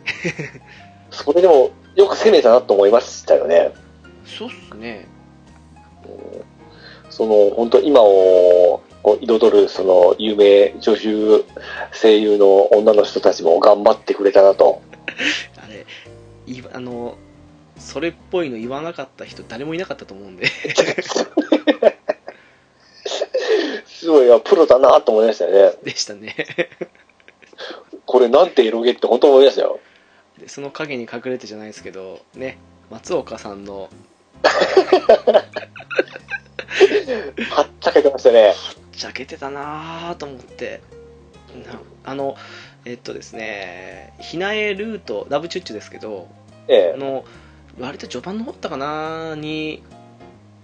えー、なんかこれは夢落ちかなとかって言って、ええ、頬だかなんかをつねっていてって言うんですけど、ええ、そのいてが私の耳からしたらなんですけど大山ドラドラえもんに聞こえちゃってもうあれドラえもんの声じゃないのと思って思うぐらいに似てて、ええ、この人はっちゃけてんなと思ったんですけどね。またあのゆいゆいちゃんを、えー、同行する部分で天使のタクと悪魔のタクが戦うシーンのセリフもすげえ面白かったですよ。ありましたね。あの寝てる時ですよね。そうですそうです。寄ってしまえとかなんかいやいや待て待てみたいな感じで。よくありませんよみたいな。そうそうそうそう。ラブチュッチュこれね本当楽しませるかもと思ったらちゃんとしたちゃんと続編でしたからね。そう、あの話というかルート一個一個終わるたびに意味深なストーリーが流れ始めるという、そう、ね、あのセリフとかピンクなんですけどね、うん、うん、ちゃんとした続編で、あれもまたあいつのあの、えー、涌井先生の攻撃だったわけですもんね。あれ初ですか？なんかあそこまでシリアス展開な、あのそんなチュッチとかダーリンとか含めてもそうですけど、ダーリンは全くないですけど、ね、チュッチはあの顔編のチュッチは一応あれも続編で、あっこであのー、最終的には良くなる、だからボス的なものは出なかったと思うんですよ。でしたっけ？えー、まあ ル, ルート的に綺麗に終わったなっていう部分を一個一個仕上げちゃったわけで。私あのリミの脇の匂いを嗅ぐだかっていう割と序盤の方の記憶しかないんですけどだから今回はきちっとそのシリアス展開もちゃんと入れて き, 入れてきたし、今回そうですね、うん、このやってよかったなっていうのはすごい感じましたね。バランス良かったかなっていう、前作でちょっと辛い目にあった人たちが多いんで、うん、そこの傷を癒すかのごとくのお笑い含めながらちゃんとシリアスパートも入れたっていうところなんで、最後は本当は最終的に切なくなりましたけどね。そうですね、うん、これやっぱこれが現実なんだいう部分で、うん、でもあれ面白いと思ったのそのそのトゥルールート見た後じゃないと確かあれってノノのグッドエンド見れなかったような気がするんですよ。はいはいはいはい、そうですね。あの演出もまあ良かったのかなっていう。うーん。まあそれだけなんですけどあ。あと一個思い出した、あのーえー、本編の方のトゥルーエンドで、はい、えー、っとあのー、ノノが、えー、セリカが、えー、壁王学園に行きますよね。行きますね。うん。行った時でみんな お, お, おじいさんおばあさんの顔になったじゃないですか。あのアキラに出てきそうな感じの、えー。あれが一応現実なんですよね。あれが現実ですよね。だから本来は皆さん 年, 年を同化しておる状態なわけなんですよね。いやーね、そう見えないだけで本人なんか思わないだけで、あれがカオスチャイルド症候群なんですよね。いや本当すみません、アキラじゃないかと思ったんですよどの実はおばあさんでしたかね。あれ結構やりましたよね、あのこれをのので行くんだと思ってまあ、でも最終的には、ね、治ったんですよね。なんか変ななんかのパワーかな、タクルのおかげかなんかで、えー、そうですね、あれのおかげで少しまだあの首とか一部にその名残の芝じゃないですけど、うん、があるとは言いながらもだいぶ治ったみたいな感じの描写ありましたよね、うん、だからもうメインの女の子の実際は年食ってるおばあなわけですかね。あれがね一番びっくりしたかもしれないです。うーん、えーと思ってえ、ここでこう来るのと思ってですね。本人らはそう都合悪いことはもう分からんような状態なんですよね、周りの人も。うんでしたね。だからしょっちゅうにあのカオスチャイルド症候群は治る病気ですとかっていう風な描写あったと思うんですけど、うん、はーと思ってだからみんな走ってもすぐハーハー言うのとか体力ないのとかもなんかそういうところから来とるんで、老化のうーん、あれもう年は若いけどあの老化した状況っていうことでしたもんね。うんでも結構ショッキングな映像ですけどね、あれねちょっと調べた方も深いところがありますんで、あれはいろいろあのトゥルーのその老化のことも含めるともうなおのこと考察はできますからねあそこであれ入れてくるかと思いましたから。本当にセリカだけが若いんです。若いというかそのままなんですね。まあまあ実際そうですね、あの、うん、生まれたものがちゃいますからね、うんうん、そう、あれがあったからラブチュッチュの方ってこいつはこんなことやってるけど本当は老化してるんじゃないかっていう疑惑がずっとあったんですけどでも最終的にはね夢だったっていうことを考えると、ね、うん、ああそれで来るかというだからもうきちっと練られてましたよね、ただのギャルゲーだと思えば。うんですね。いやー完成度高かったですわ。いやー高いっすね。うんこれ実際ほんまやってほしいですね。これはそうですね、まあここまで言ってなんですけどねやってほしいなってありますけどねあエンディングのあの伊藤かな子さんの曲でまた歌詞がですねちょっといい歌詞なんですよ。ええええもう涙出そうでしたね。いやーなんでしょうね本当ねああとあれですあの彼えっと警察の新庄さんあはいはいはい、彼が個人的になかなかいい感じでもう一番もういいキャラでしたね。いやいい人だなっていうのに加えてなんか頼りなさげなんですけど結構頼れる、うん、でも頼りすぎないというかなんかグラフィックはあの若いお兄ちゃんなんですけどそうですねシャビーの声がちょっと年をもっと重ねたような感じなんでちょっとそのギャップに最初ちょっと合わんかったんですけどにじゅう代後半ぐらいでしたっけ確か、うん、あれも一応前作のキャラで亡くなった先輩が亡くなった後輩なんですよねあれなんか何の関わりもないような感じがしちゃってその辺不思議だったんですけどね憧れとるかなんかでしたっけ確かあでもどうなんですかね関わりはあったにはあったんですかね前作のあの死んだ警察官がおるんですよあのー、でしたねえー、あれの後輩だったかな、うん、ただも百瀬さんも出てきましたしねでしたね何さんでしたっけあの人ねでもあの殺したあのその直属の部下っていうか後輩っていうかあっちのクズ刑事の方が頭にきちゃうんでうんどうしても不思議な印象ありましたけどねまあほんま最初から最後までいい人でしたねこの人はいい感じでしたねうんまた結構言う聞いてくれましたからね。お前は唯一の両親でしたね。でしたね。あれもいいキャラだったかなってそういう意味で言うなら。そうですね。あとどうですかそのさっきの声優変わったせいでイメージ変わったってもありますけど。久野里さんですか。ええー、正直種田理沙さんの時には、ええ、あのまあ最後のトゥルーの最後のねあの。タクトの会話を除けば、ええ、正直いい人には見えない感じがしたんですけど、ええ、ラブチュッチの方だけ見るといい人にしか見えないですよねちょっと逆キャラにも入ってますからねそうなんですよね、うん、あれがちょっといたかったですねショタコンかなみたいなで黒沢さんといえば一応あの彼女はその脳科学を専攻していることで一応クリスの後輩ということなんですよね漫画買われてましたもんねいや一応、あのー、本編の内容でもそれっぽいこといいじゃないですか言ってましたね多分クリスが言った言葉をそのまま言ってるシーンもあったんですよ、うん、であとダルの名前は出てこないにしろそういうハッキングに詳しい人がおるとかですねそうだ言ってましたね、うん、でそれは 本,、えー、本の方で結構語られてるんですよ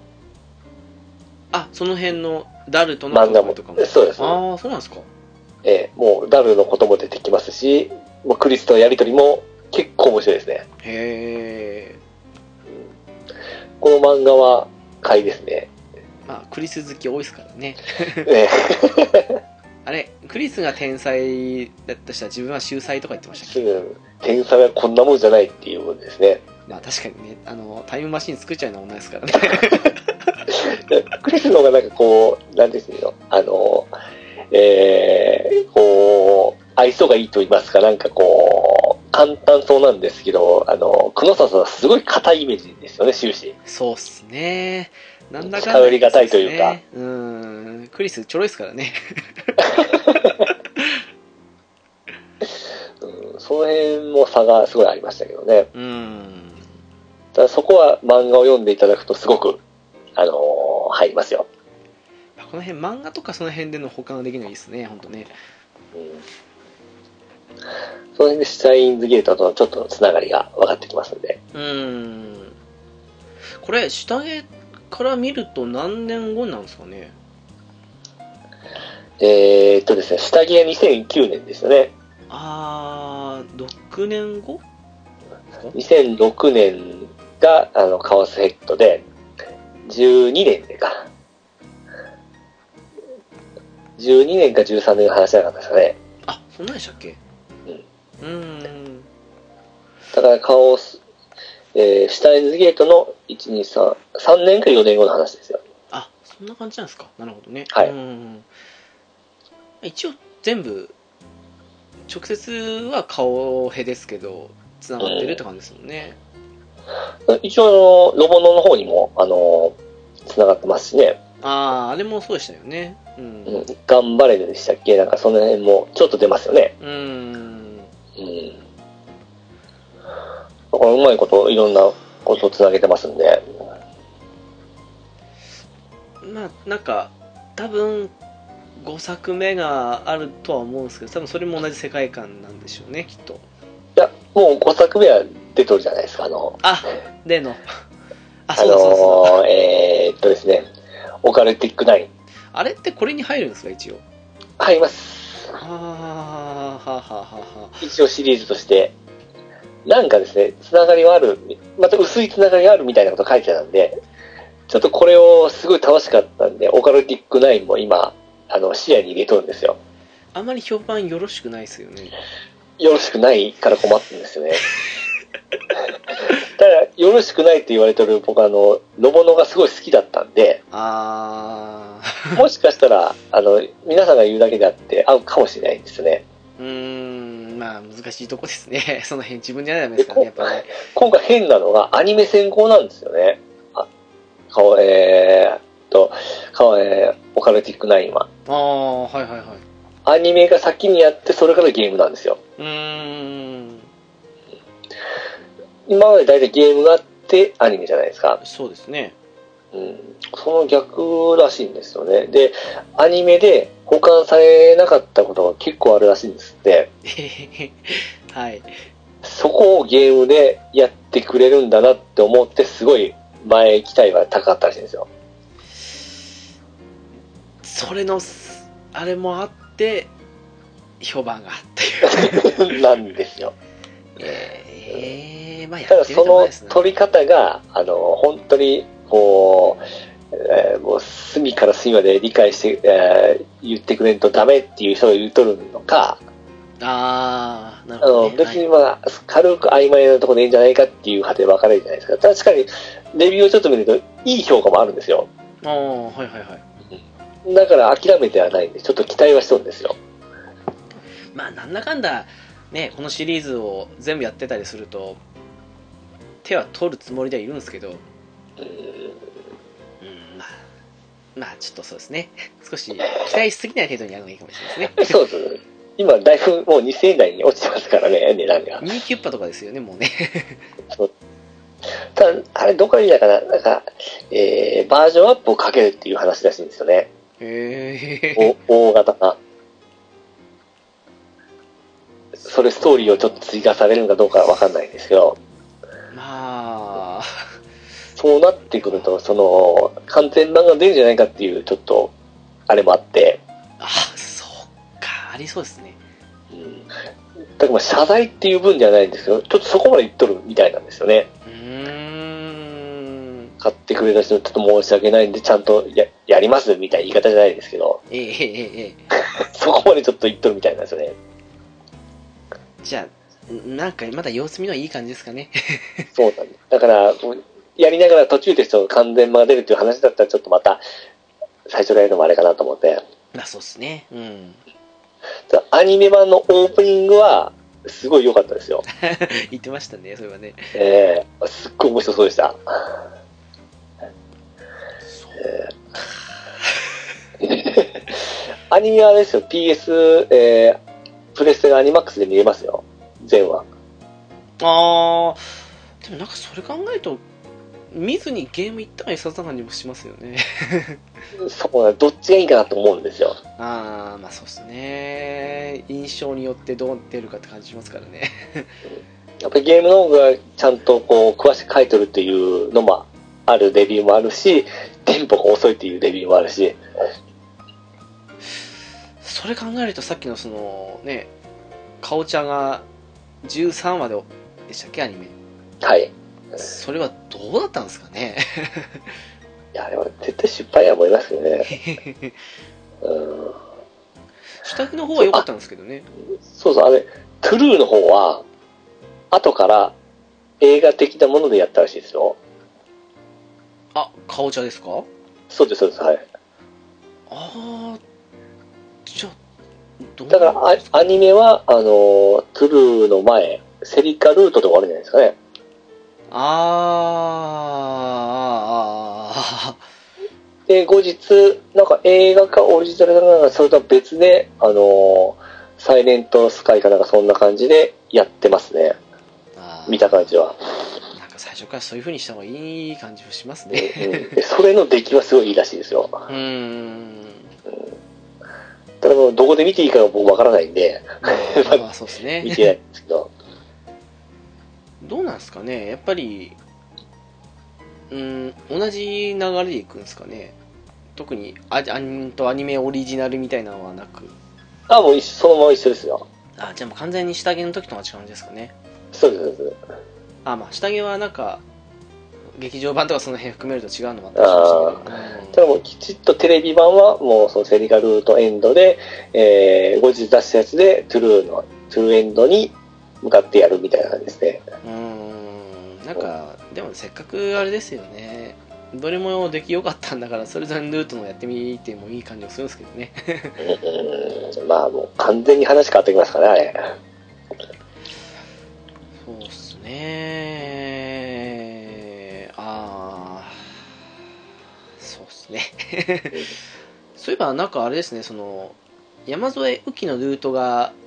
ルルルートというよりこれキャラが必要性を感じなかったって話でしたっけ？あ、僕はですね。ええ、なんかあのルート不評だったんですかね。ななかったですよね、ダブチュッチュで雨季ルートみたいのは。あ、そうそうなんです。なかったですよね、あれ。そういえば。うん、それはなんかあれと思っちゃって。で、本編のウキルートは何でしたっけ？ウキがウキと生きていくような感じでしたよね。なんかウキの作った都合のいい世界で生きていくって感じでしたっけ？ああ、そうかそうか。ただ気づいてしまった的なところですね。うん、まああれもあれで良かったかなとは思うんですけど。うーん。ただまあそうっすね、トゥルーエンドはまた別物って感じがしますからね。うん、あ、別格です我々は。うん、あ、あとキャラも好きなのもあるんですけど、ヒナエルート結構好きでしたね。ヒナエ好きですね、あの金髪インテール。もちろんですよ。それだけでご割増しですよ。もうね、正直ですね、あの声がちょっとあんましタイプじゃなくてですね。ああ、まあミモにね、ちょっとあれですね。あれわざとですかね、ちょっと棒読みっぽく言うのは。うーん。え、あのやっぱりこれ怒られちゃいますかね。うーん、まあでもどうなんすかね。あんまり、うーん。でも他の作品でもそんな時あった感じがしたんで。あら、ちょっとわざっぽわざとっぽくに聞こえてしまって、他のキャラクターがすごかった分ですね、ちょっというのがあって、でまあなんかある意味ひないも作ったキャラだったっていうことを考えるといいんじゃないですか。またチュッチュのひないルートは良かったですよ。あのね、ひないルート最後のグッドエンディングの最後の髪を下ろしたのが好きでしたね。あ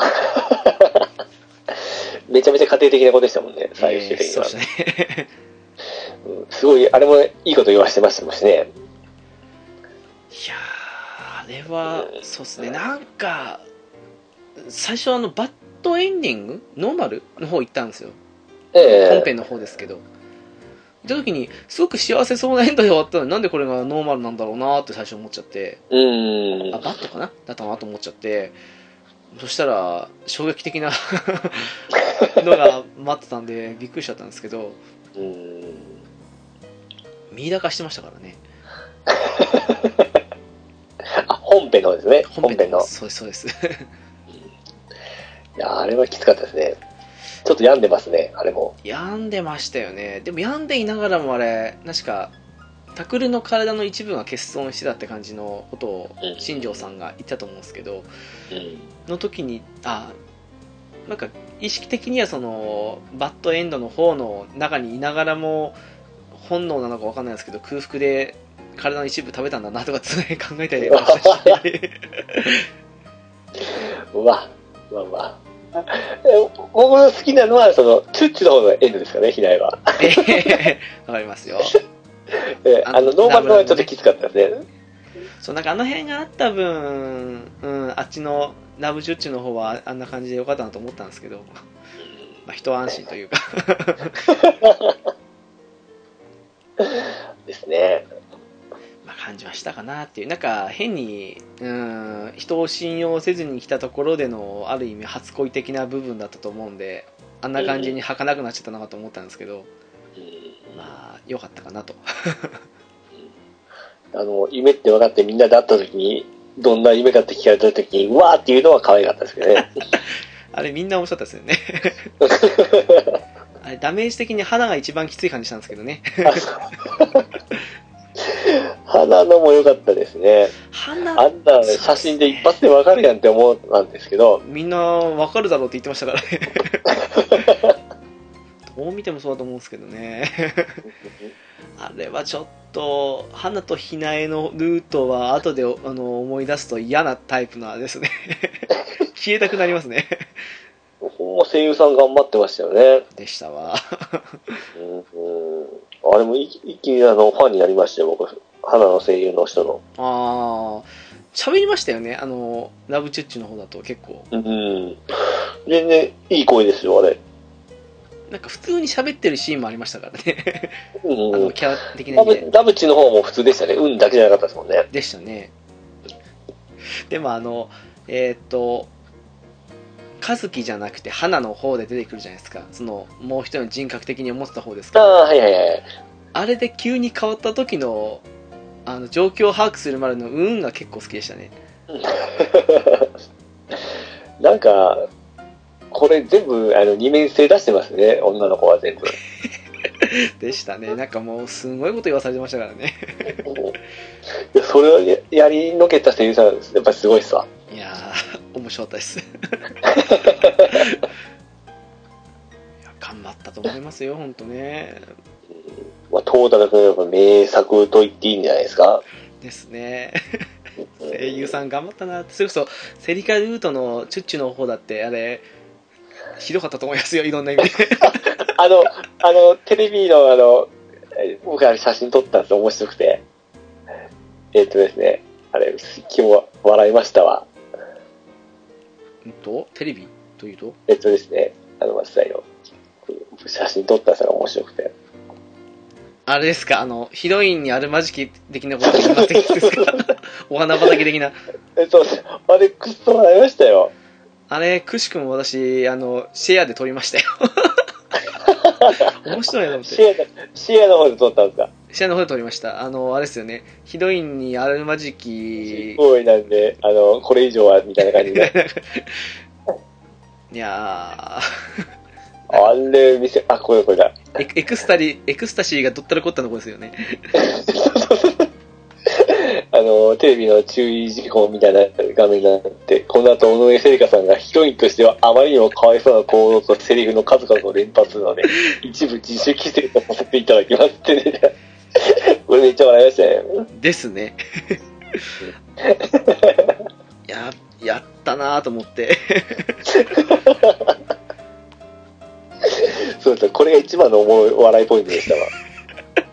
でもまあぶっちゃけどの人たちも言ってましたよねひどいになんかあるまじき言動というかいや素晴らしい出来でしたよやっぱね、あの本編が、うん、先に進むほどシリアスになっていく反面、あれは面白かったですねうん、うん、ですねと思います本編もほんま僕もあのビータ版も買ってますんで、おもう一回ちょっとゆっくりやりたいんですよ。いいと思います。トロフィーをまた稼ぎつついやでもあれですね、そのうーんあれどう言われたんですかねやっぱり前作であんまりにもかわいそうだったからって、まあ、ユート付きでしたけどユイルートが増えたわけですけど、はいはいはい、その反面ウキちゃんの出番が少なかったなとあのユイちゃんほんまかわいそうでしかなかったですよね。ただうんでしたね、うん殺されただけでしたよね。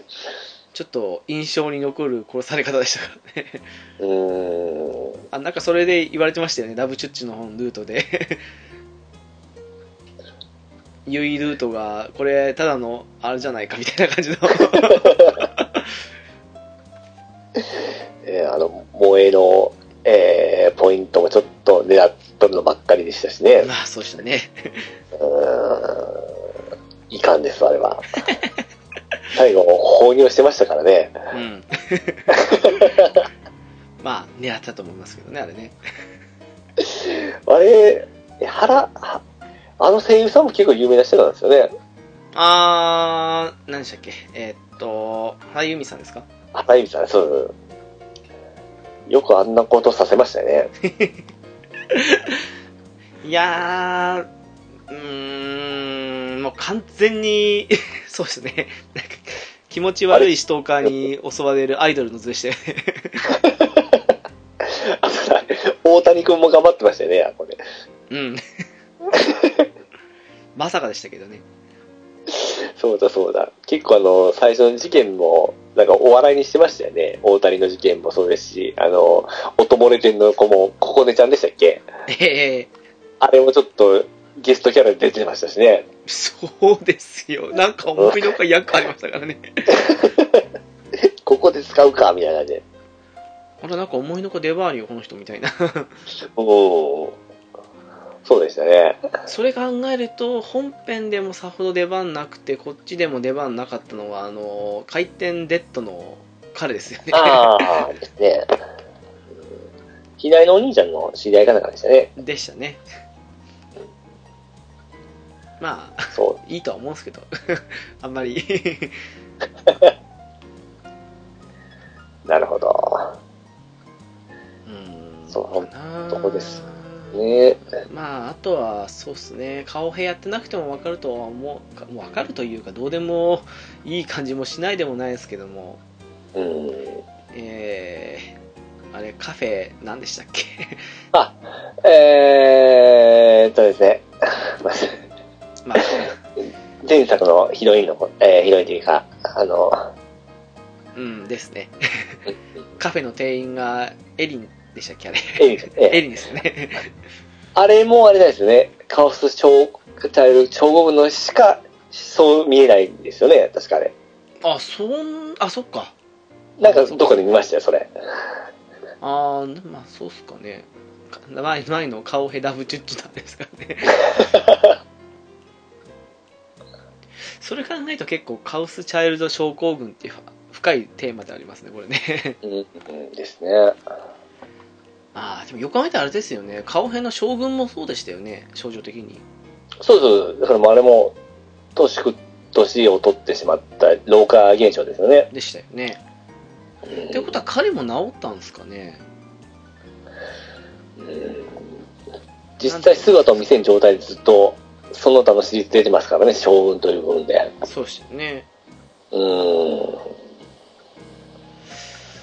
多分彼が一番高かったんですかね能力的に。あ、だってもう自分自身作ってますからね。まあそうですね、うん、あでもタクロもまあ同じいた同じですよね。あ、まあまあそうですけども、うん、ただ自分でコントロールできるかどうかって考えると難しいところですよねうん、うん、あのー、なぜそんな人物が作れるかっていうのはその アイアール なんちゃらのなんか公式を基づいたなんかその辺をまあ顔ヘレやって出ましたけどね。うん、うん、顔へもまあ最初の作品だからってのもあるんですけど惜しいところではあったと思うんですよね。あのー、直樹さんビータ版でやったんでしたっけ。えっと最初はスマホ版かなって感じですけど。あ、スマホ僕はさんろくまるでやってたんですけどさんろくまるが遅いんですよスキップが。あ、そうなんですか。結構大変でしたよ。え、あのスキップ速度が遅いってことですか。うん、むちゃくちゃ遅いですよ。苦痛でしかない。ねえ、だからあのやりやすくなったなと思いましたね。えー、あのしょっちゅうイエスノー来るじゃないですか顔変。はいはいはい。ねえ、めんどくさくなったですか。めんどくさかったですよ。あ、確かにあのルートの分け方が少なかったです。今回あの妄想があんまし意味をなしてなかったですね。あ、まあそうですね。うん、タクルは確か妄想が現実になる部分の能力があったんで、うん、結構意味あったんですけど、今回本当おまけ的でしたよね。まあ夢落ち的な感じでしたからね。いいんだか悪いんだかですね。あんまし左右されることだから、まあストーリー的にはそれで左右されるんですけども、うん、タクルとあんましこの密接的な関係はなかったですね、あの妄想することに関しては。だったと思います。うん。うん、とりあえずつけたかなみたいな。ああ、そうですね。なんとなくそれだけだと暗くなっちゃうんで、ギャグ的な要素でっていうところもあったのかもしれないですけど。うん、まあそれだけのあれでしたね。そうそう、分岐がちょっとまだまだいつもの脱線しますけど、分岐があのー、顔ヘア妄想ですよね。そうでしたね。うん。あのーえー、ポジティブに捉えるか、あのネガティブに捉えるか。うんうんうん。で、あのー、カオス、えー、っとあれ、えー、シュタインズゲートはメールの返信をするかせんかですよね。正直そのシステムだけで言うのは私下着の方が好きなんですよ。うん、なんか劇的に変わるなって感じがしちゃうんで。で、顔のものは追放を返すか返さないじゃないですか。そうでしたね。はい。で、今回のはまた同じく妄想じゃないですか。うん。で、あのカオ先生のえー、っとあれですわ。オカルティックナインですか。オカルティックナイン。オカルティックナインはあのブロガーなんですよ、主人公が。はいはい。ブログをアップするかアップしないかで分岐するみたいなんですよ。ああ、はあはあはあはあ。その辺のシステムをちょっと見たら面白そうだったんですよ。なるほど。えー、情報を集めてブログを作ってそれをアップするかアップしないか。うーん。で、その辺のアクセス数がどうのこうの、なんかそういうブログを作ってる人になんかすごいたまらんシステムらしくて。なるほど。うーん。その辺はちょっと面白そうでしたね。なんかその辺見ないとまた私下着の時のようなことになりそうなというかあの下着の時にあの電話を取るとその進むとか進まないみたいな感じのが最初分からなくて、はいはいはい、顔変の時となんか全然システム的に違ってたのもあったんで、ええ、何回やってもあれ鈴葉と一緒に過去に行くっていうのを繰り返したんで、あ、ま、マジですか。どうするんだろうこれと思ったら、あ、こうやるんだ的な感じだったんではいはいはい、いや、それ私説明書読まないんでね、それ聞いといてよかったですわえ、ちょうど一回もその返信とかせずに行ったんですか。そう、最初ずっと言ってたんですよ、全然分かんなくて意味が。おお、そういう意味なんだと思ってはいはいはいはい、もうずっとスキップ 何, 何回見たか分かんないってぐらいでああ、直樹さんともあるものが。私結構そういう初歩的なミスに引っかかるんですよ毎回ねなるほど。えー、なんかアイテム誰でも取ってそのアイテム取り損ねたとかそんな感じのレベルでさんじかんさまえとかありましたからねまあちょっと顔、えー、オカルティックナインはちょっと楽しみにしてますね。うーん。その次のもうアニマスアノニマスコードだったかな、あれももう結構紹介されてきてますね。ああ、はいはいはいはい。あれも面白そうですよ。なんかでもなんかあれですね、そのどのレベルに来てくれるかってとこ大きいですね。今回は下着クラスの本当面白さって感じしたんですけど、うん、あんまり顔部屋あたり付近になると私的にはきつくなってくるんであのロボノはされたんでしたっけ。はしましたね。ダメでしたロボノ。いや、顔ヘよりはうん良かったと思いますよ、うん、個人的には。ただあのエリートでしたっけあれ。はいはいはい。あっちはやってないんですよ。あっちですね、すごい綺麗になってますよって言ってましたもんね。うん。だから、ね、改めてやりたいなと思うんですけど。この間はね、あのもう変ですよ、ビータなんですけどプレステスリーより綺麗ですからね。あ、そう、モデリングとかもよく動き、動きますし、その辺があれですよね。ピーエスフォー とビータならあれですけど、スリーとビータってなると意外と逆転した時ありますよね。うん、あのエリートは本当結構高値ですし、これはセールで安かったんですけど、ああはいはいはい、うん、これは僕は買いだと思いますよ。そうですね、ちょっと様子見て買いたいところですけどね。あ、僕はもうこのシリーズは絶大的な信頼を得てますんで、うん、続けてやろうかなと思ってますよ。そうですね、なんだかんだ言ってやってますからね。まあ私も行きたいところなんですけどね。あのまずはオカルティックナインちょっと攻めてみますわ。そうですね、そこはあれですね。うん。うん、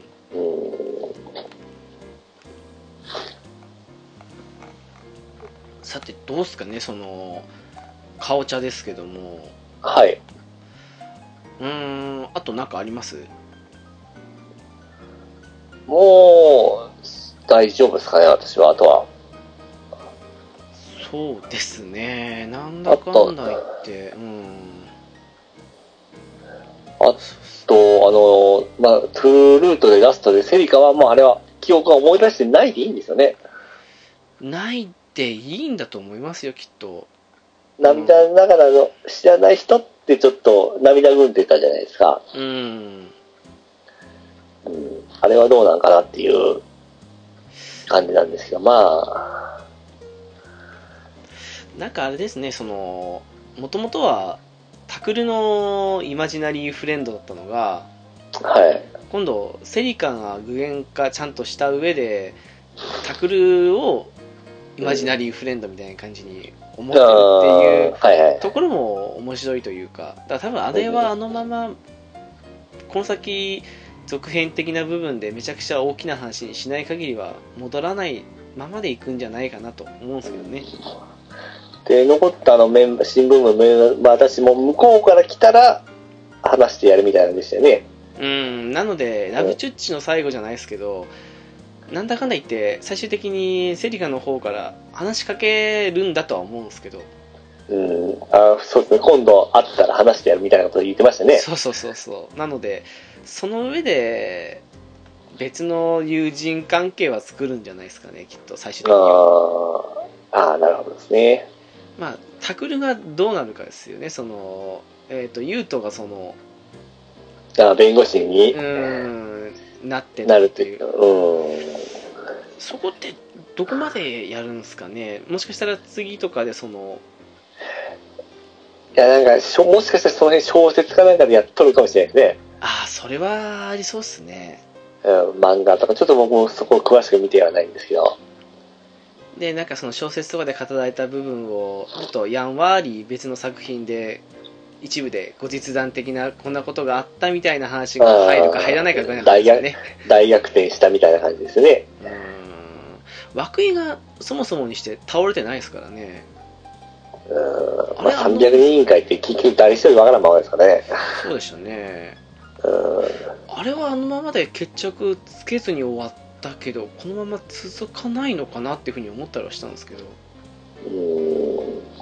まあ、どの作品も結局さんびゃくにんがうやむや、うやむやなままですからね。ずっとそうですね、うん、そうは言ってもなんか枠井だけは片付けて終わるのかと思ったんですけど、そんなことなかったなと思って、まあ、ルートによっては死にますけど、まあトゥルーだったら生きてますからね、ちゃんと。そうなんですよね、うん、いいんかなと思ってあのままでそうっすね。